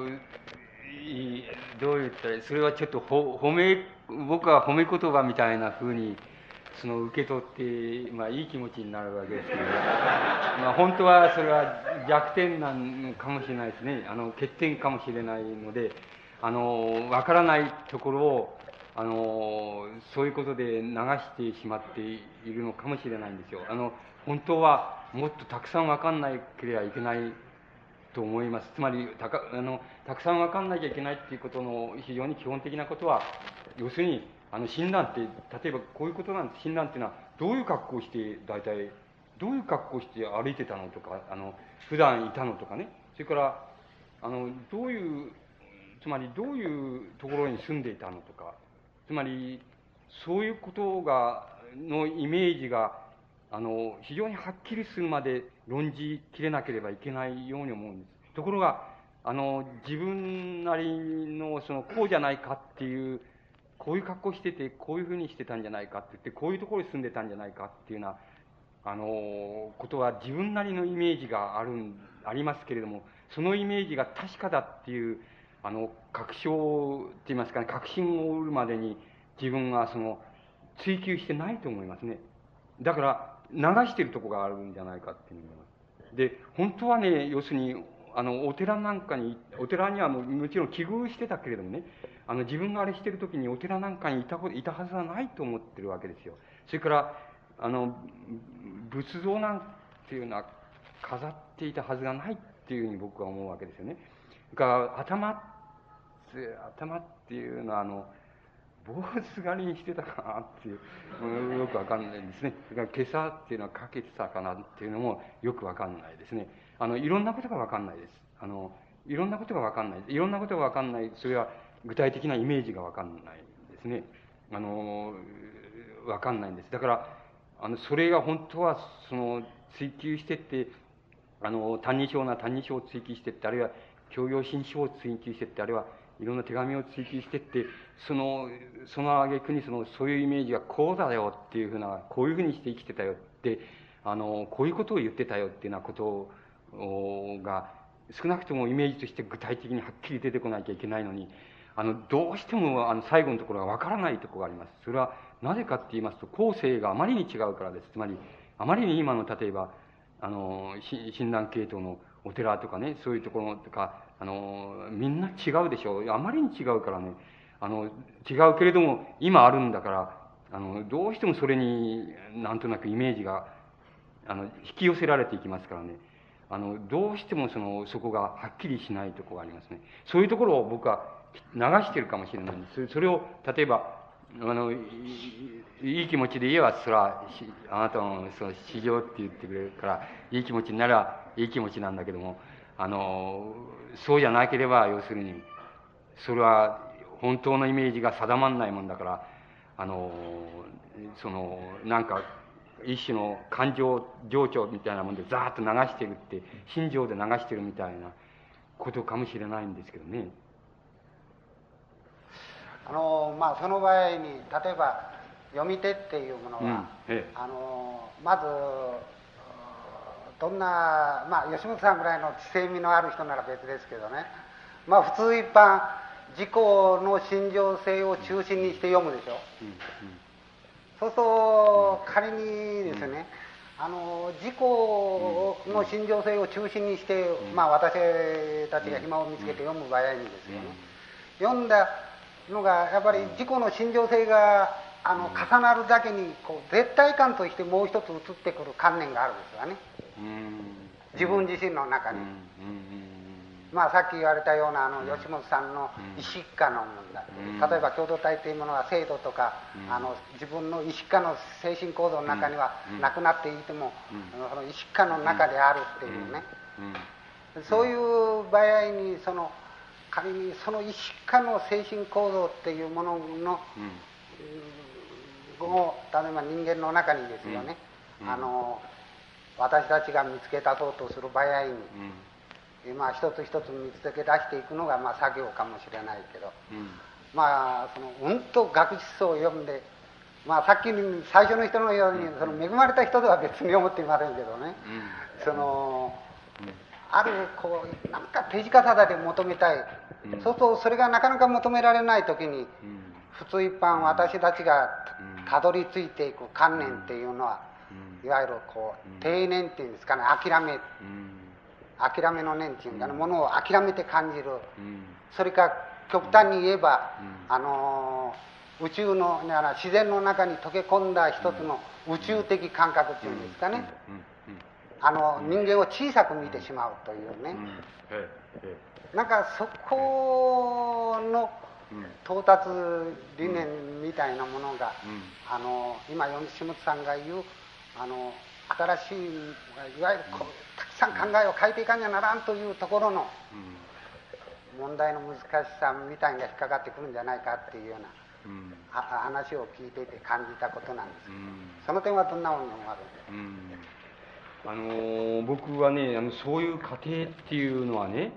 あの僕自身がどう考えてるかって言いますとねあのあのつまり僕なんかは手本にならないのですけどね、あの、日本でもその手本になる人は、あの、現、たくあの、明治以降でもその、もちろん歴史時代を通してもね、あの、い、たくさんいるわけですよ。この、この人がどうしたかなっていうふうに、あの、何かっていうと、この人はどう考えたのかなとか、どうしたかなっていうふうなことが気になる人っていうのは、歴史上にもいますし、それから、様々なことを書き残していたりしていますし、それからもちろん明治以降でもいますし、また現在生きてる人でもいるんですけどね、そうするとそうそういう人たちをね、あの、そういう人たちを一様に見ているとね、あの、やっぱり共通に言えることがあると思うんですよ。その共通に言えることはね、あの、その最後のところではね、やっぱりあなたが今おっしゃったようなね、そういうところに大体到達してるっていうことなんだと思うんです。大体そういうところに行ってる、行っちゃう。言っちゃうっていう、そのね、言っちゃうという言い方してもいいんですけどね、言ってるという言い方もしてもいいんです。つまり僕はあんまりそれ肯定、肯定的、否定的っていうふうに言いたくないもんだから、あの、とにかく見てるとね、あの、大抵はそういうところ行っちゃってるように思いますね。で、行く、行くのが例えば、あの、終着点のように思うんです。で、あの、これはどう言ったらいいんでしょう。偉い人ほどそうなような気がしてしょうがないんです。偉い人ほどそうだ。っていう気がするんです。それでもってね、あの、そこで、その、今度は僕の、例えばその、あの、今度は、こう、なんて言いますかね、その、好き嫌いとかね、今度は、あの、自分がどうしようかとか、自分の心構えとかっていうことも含めて、あの、言いますとね、あの、やっぱり、あの、俺はそうはなりたくないっていうふうに、いつでも 思ってるわけなんです。つまり、俺はそうはなりたくないんだよっていうふうに思ってるわけですよ。だから、あの、その、つまり、意地でもそうはなりたくないよっていうふうに思うわけですね。一つは思うわけ。あの、思うわけです。そうすると、あの、それは非常な、しかし、あの、あれですね、その、牽引力と、牽引力と絶えずその、無言のうちに格闘してるっていうことになりますね。あの、つまりやっぱり僕もアジア的ですからね、あの、そうなんですよ。だから、ほっときゃそうなるに決まってるっていう感じがするんです。だから、そういう、非常にそれは、俺は嫌だよっていう感じで、そういうことがあるわけです。それから、そうかといってね、あの、それに対するね、あの、否定って言いますかね、それを否定する、あなたのおっしゃったようなことを否定する、今までの今度は観点っていうのを見てみるんですよ。そうすると、偉い人は大抵ね、その、まあ、それは今度は限定しましてね、近代の偉い人って言いましょうか。近代のにおける偉い人はね、え大抵この、この人はどう考えてるかなっていうのは、こう手本になるような人はね、若い時にはね、そういうあなたの言ったような、到達点を、ね若い時は必ずと言っていいくらい否定してるわけです。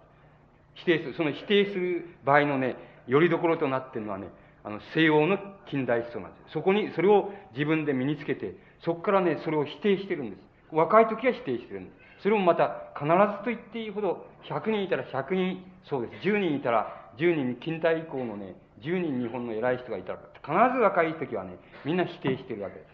す。そうしといてね、そのくせ自分は年取ったらそうなってる。それが、あの、それがもう偉い人の、もう手本になる人のやってることです。だから、あの、若い時は否定するのは誰でもできる、できるわけです。で、今度は年取った時も、あの、否定するのもできるわけです。ところで、年取った時に否定するのにね、否定するのに、西欧の近代思想をね、そのものの場所からね、否定するのじゃない否定の仕方っていうのができるはずじゃないかっていうふうに思ってるわけです。つまり、それは何なんだっていう、それは何なんだっていうふうに絶えず思っています。つまり、絶えず考えていると思いますね。だけれども、もう本当にね、もう10人が10人、100人が100人、必ずあなたの言われたことがね、やっぱり到達点だと思いますね。あの、日本え日本の思想の到達点だと思います。もう、一人だにその違反する人はいないっていうくらい到達点だと思います。で、あの、親鸞っていうのは、その中で非常に得意で、あの、得意でしてね。で、ほとんど、僕はそういうふうに、僕のその一人合点かもしれないけども、あの、ほとんどそれを免れようとしていると思います。つまり、70いくつになってもね、あの、70いくつになってもね、あんまり、そのね、あんまりその、なんて言いますかね、その、あんまり境地がどうだとかね、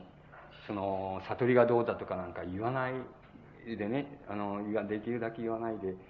あの、言わないように言わないようにって、その、あの、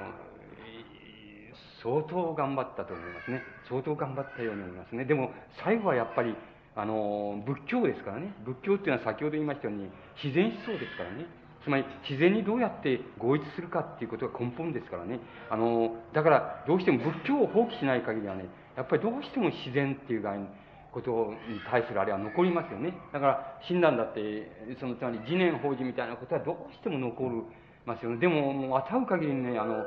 若い時もね、70いくつになってもね、あんまり悟ったようなことを言わない人でしたよね。言わなかったですよね。言ってこない。そういう思想家っていうのはね、ほとんどあつまり、日本の歴史の中ではもう、ほとんどただ一人って言っていいくらい、偉い人ではですね、偉くない人ではたくさんいるんですよ。あの、いる、んです。あの、つまり、偉くない人っていうのは、つまり、あの、風土の必然性とかね、あの、もう、ふその風土があれするね、その必然的思想みたいなね、それをガシャガシャってそれに引っかき回され、体中を引っかき回されたっていう経験なしにね、ないうちに死んじゃえばいいわけですよ。だけど、そうじゃなくてね、それを、それに引っかき回されて、なおかつ、その、そうはならなかったよっていう、ほとんどです、あの、こう、ないですね。偉い人はそうですね。だから、あの、なんか、何かっていうと、その、あの、あの人はどう考えたかなっていうふうに、こう、顧みるような人っては、そうですね。あなたのおっしゃる通りのものを最上のものとせざ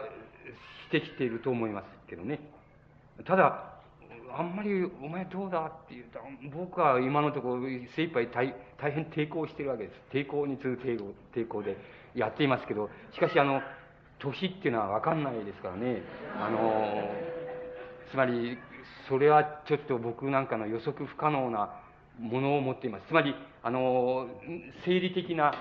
年の、あの、老いっていうものがね、思想に対して必然的に与えるね、あの、領分っていうのがあるんですよ。つまり、思想っていうものは思想として独立してましてね、それからもう理念として独立してるわけです。これはどんな肉体を持っているかどうかってことは、男であるか女であるか、そんなことは関係ないですよね。思想とか理念っていうのはもう、どこでも流通しますしね、それはもう、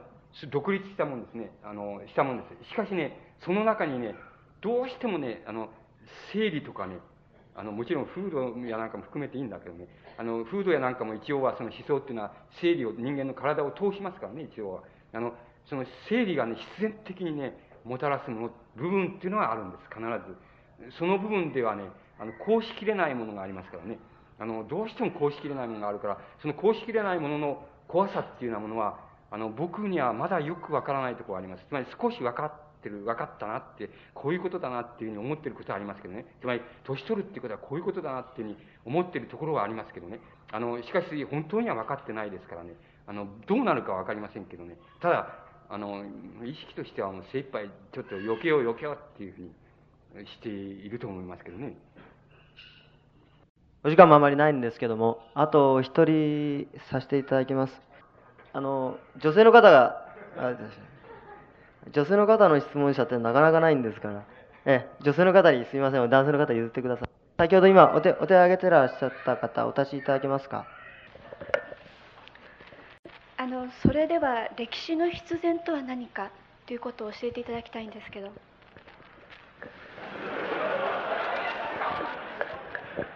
あのえっ、ー、とね、歴史、あの、歴史のね、必然っていう概念とね、歴史の偶然っていう、まあ、必然の反対は偶然なんですけども、歴史の偶然だ、つまり歴史は偶然の積み重ねでありとかね、あの歴史は必然的な意向だっていうようなことをね、あの、いう概念自体が出てきたのがね、あの、僕はそのヘーゲルからだと思ってるわけ。だから、ですから18世紀末とかね、19世紀になってからね、あの、必然っていう概念とかね、いや、必然じゃない、歴史っていうのは必然じゃない、その偶然のね、積み重なりでできたんだって、あのね、こうなってきたんだっていうふうに、とか、つまり、様々な反対とか、あの、賛成とかっていうのがあるわけなんですよ。で、その問題に対して、あの、その、例えばね、ヘーゲルのなヘーゲルっていう人は歴史は世界精神っていうのの具現であってね、その意味では歴史は必然的に移行してしまうんだ。で必然の移行っていうのはどういうふうに移行するかっていうと、それは世界精神が、あの、具現するように移行するんだ。その世界精神っていうのは、例えば、あの、個々の人間の中ではどういうふうに必然化されているのかって言ったら、それは内面のつまり人間の意識ですけどね、自分の意識の内面の無限、その自由さっていうことですね。内面の自由さの無限性っていうものを追求していく過程っていうようなものがね、それが必然だっていうふうに、それが個人の、個人に体現された歴史の必然っていうのはそうなんだっていうふうに考えたんですよ。で、それが歴史っていう全体に体現すると、それが世界精神のあの、必然的な意向、あるいは実現なんだっていうふうにね、世界精神の実現なんだって、自己実現なんだっていうふうに、必然っていうのを考えたわけです。だから人間は、あの、ヘーゲル的な概念で言えば、人間は自然状態から、自然の状態で動物と少ししか違わないように、自然のものものを食べて、採取して食べて、そしてまた、あの、またその、あの、この栽培してまた食べて、それでまた動物を食べてとかっていうのはししながら、あの、なんか、その何を、その自然のまんまに任して、例えば天候が悪くて、あの、痩せ細っちゃえば死んじゃうっていうふうに、そういうふうに自然にやってきたところで、ところから、だんだんだんだんその、それとは独立に、あの、自分の内面の意識っていうようなものを今度はそれとは独立にその生み出していって、考え出していって、そしてそこ、その内面っていうのも限られた内面じゃなくて、内面っていうのはどこまでも、どこまでも無限に伸びていくものなんだ。無限に人間の内面性っていうのは広がるものなんだ。で、人間の観念はどこまでも無限に広がるものなんだっていうね、そういう方向に歴史が行くっていうのが、それが必然、歴史、それを歴史の必然っていうふうに考えたわけです。で、マルクスはそうじゃない、そういうふうに必然っていうふうに考えなかったんです。その、あの、マルクスは自然史っていう概念を考えたんです。人間以前から、あるいは無生物以前からの、その人間の自然の進化の仕方っていうのを考えて、そうすると人間ってのは何かっていうと、自己意識を持った、あの、自己意識を持った、そういう自然史っていう概念からいくと、自然史の流れっていう、つまり宇宙がこうできてこうできてっていうのは自然史の流れからいくと、人間っていうのは、あの、自己意識を持った生物だっていうふうに考えたんです。自己意識を持った生物っていうのは、自然の、自然の天候が行くよ、天候の必然のようにっていうふうに、どうしてあの、移りゆかないかっていうと、自己意識っていうようなものがあるもんだから、自己意識が作り出したものが、要するに自然、自然の必然性っていうようなものを少しずつ狂わすだろう。狂わすだろうっていうことは、つまり、それを変えてみたり、違うようにしてみたりするのは何かって言ったら、人間が自己意識を持った生物だからだっていうふうに考えた。あの、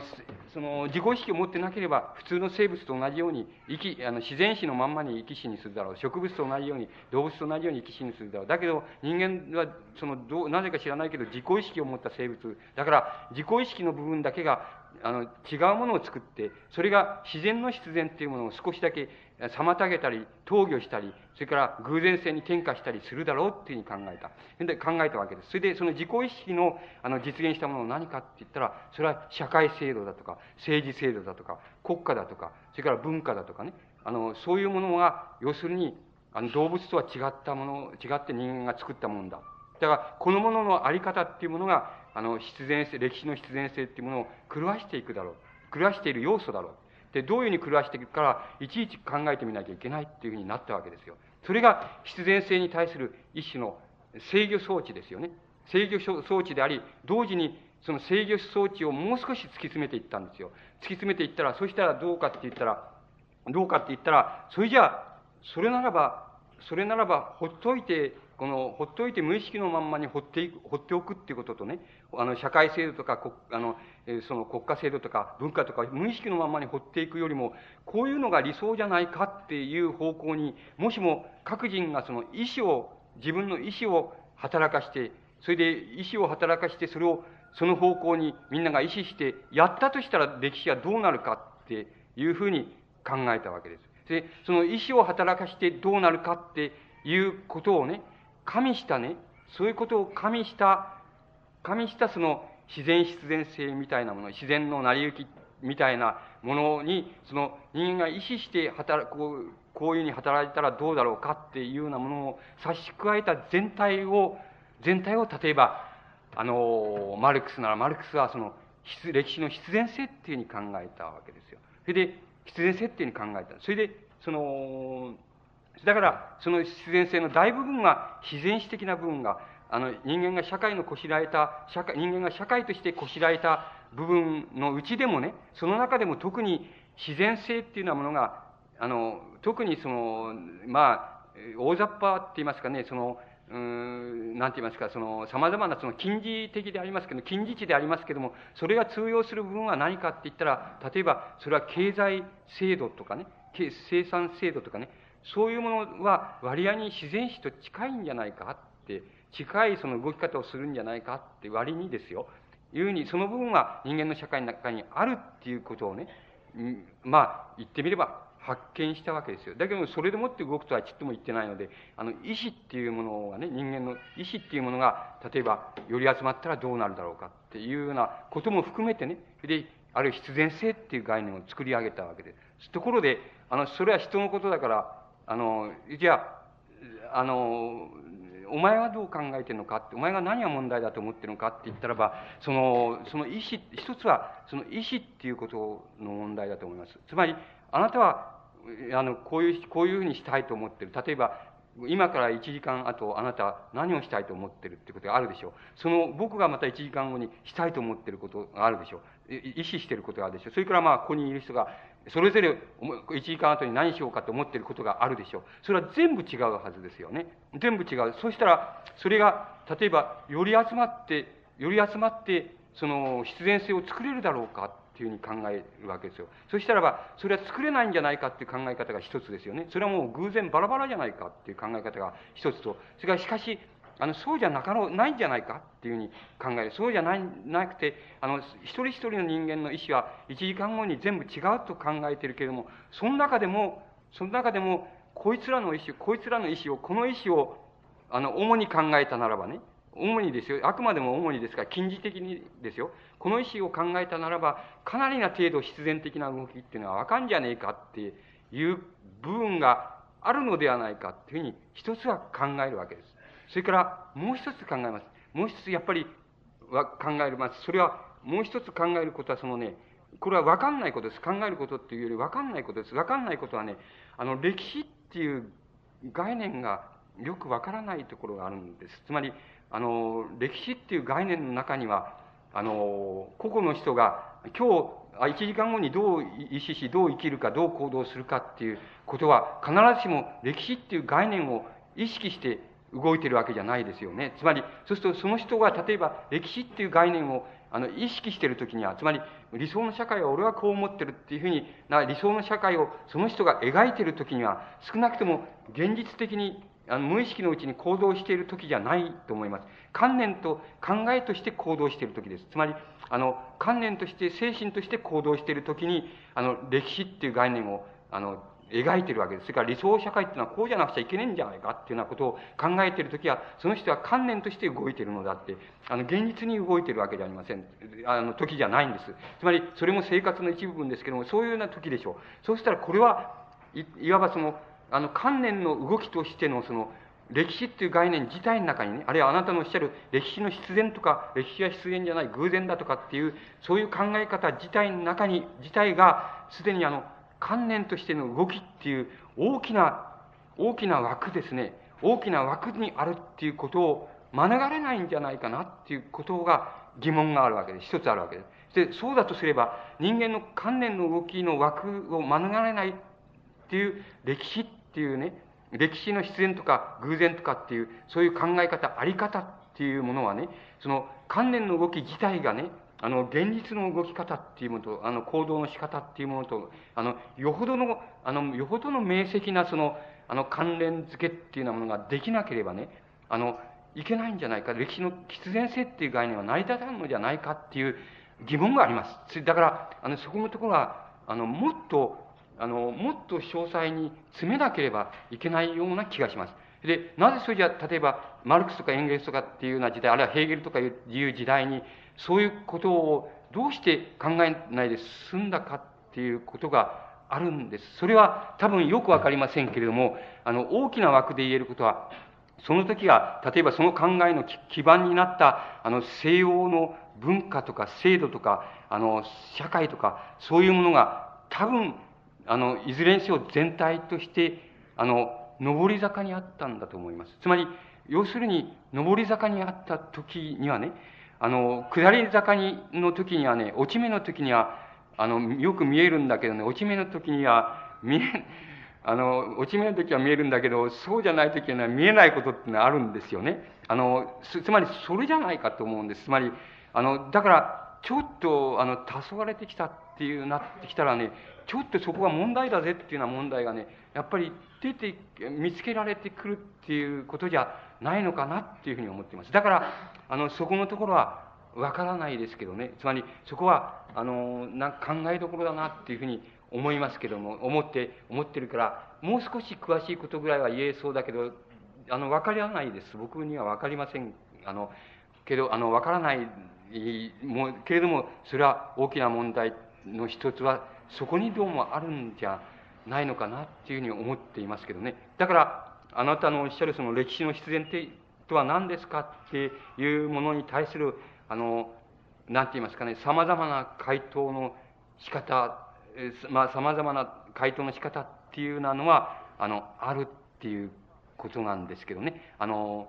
その単一にこう考えたらいいんだっていうふうに、あの、現在の段階で、あの、中で言い切るには多分、あの、様々なことを考えなきゃ、あの、いけないんじゃ、考え直さなきゃならないことがあるんじゃないかなっていうふうに思、思います。それから、もちろん、あの、西洋の、あの、現在の西洋の優れた、あの、思想家でも、なんかでも、その歴史の必然っていう概念自体が、もう、そんなものは成り立たないよって言ってる人はもちろん、あの、たくさんいます。それから、あの、大変偉い人でもたくさんいます。だから、そういう人にとっては、歴史の必然、歴史の必然っていう概念自体が無意味であるし、それを提起することが無意味であるし、それを今更否定するも、肯定するもへちまもないよって、そんなものは成り立たんよっていうふうに思っていると思いますけどね。だから、そういう問題としてあるのではないでしょうかね。あの、あの、聞かれたことはそうだと思いますけども。あの、長い時間、ちょうどもうそろそろ9時になります。あの、大変あの、最後の方になって手を挙げていただいた方が、えだんだん増えてまいりました。おそらくそれはもう自然なことだと思うんですけども、あの、誠にあの、残念なんですけども、会場の時間がございます。それからまたあの、非常に遠くから今日はお集まりいただいております。あの、と私たちがあの、知ってる限りでは、あの、一番遠くは東京、それから、あの、おそらく鹿児島からいらしていらあのいただいている方もいらっしゃると思います。そのような方々が今からお帰りになるにはおそらくこれがギリギリの時間であり、また、あの何かここでもう少し残ったところで、いつかまた吉本さんにこうして、ここに九州の地で、小倉で、もしお話しいただければということを念じて、この会を終わらせていただきたいと思います。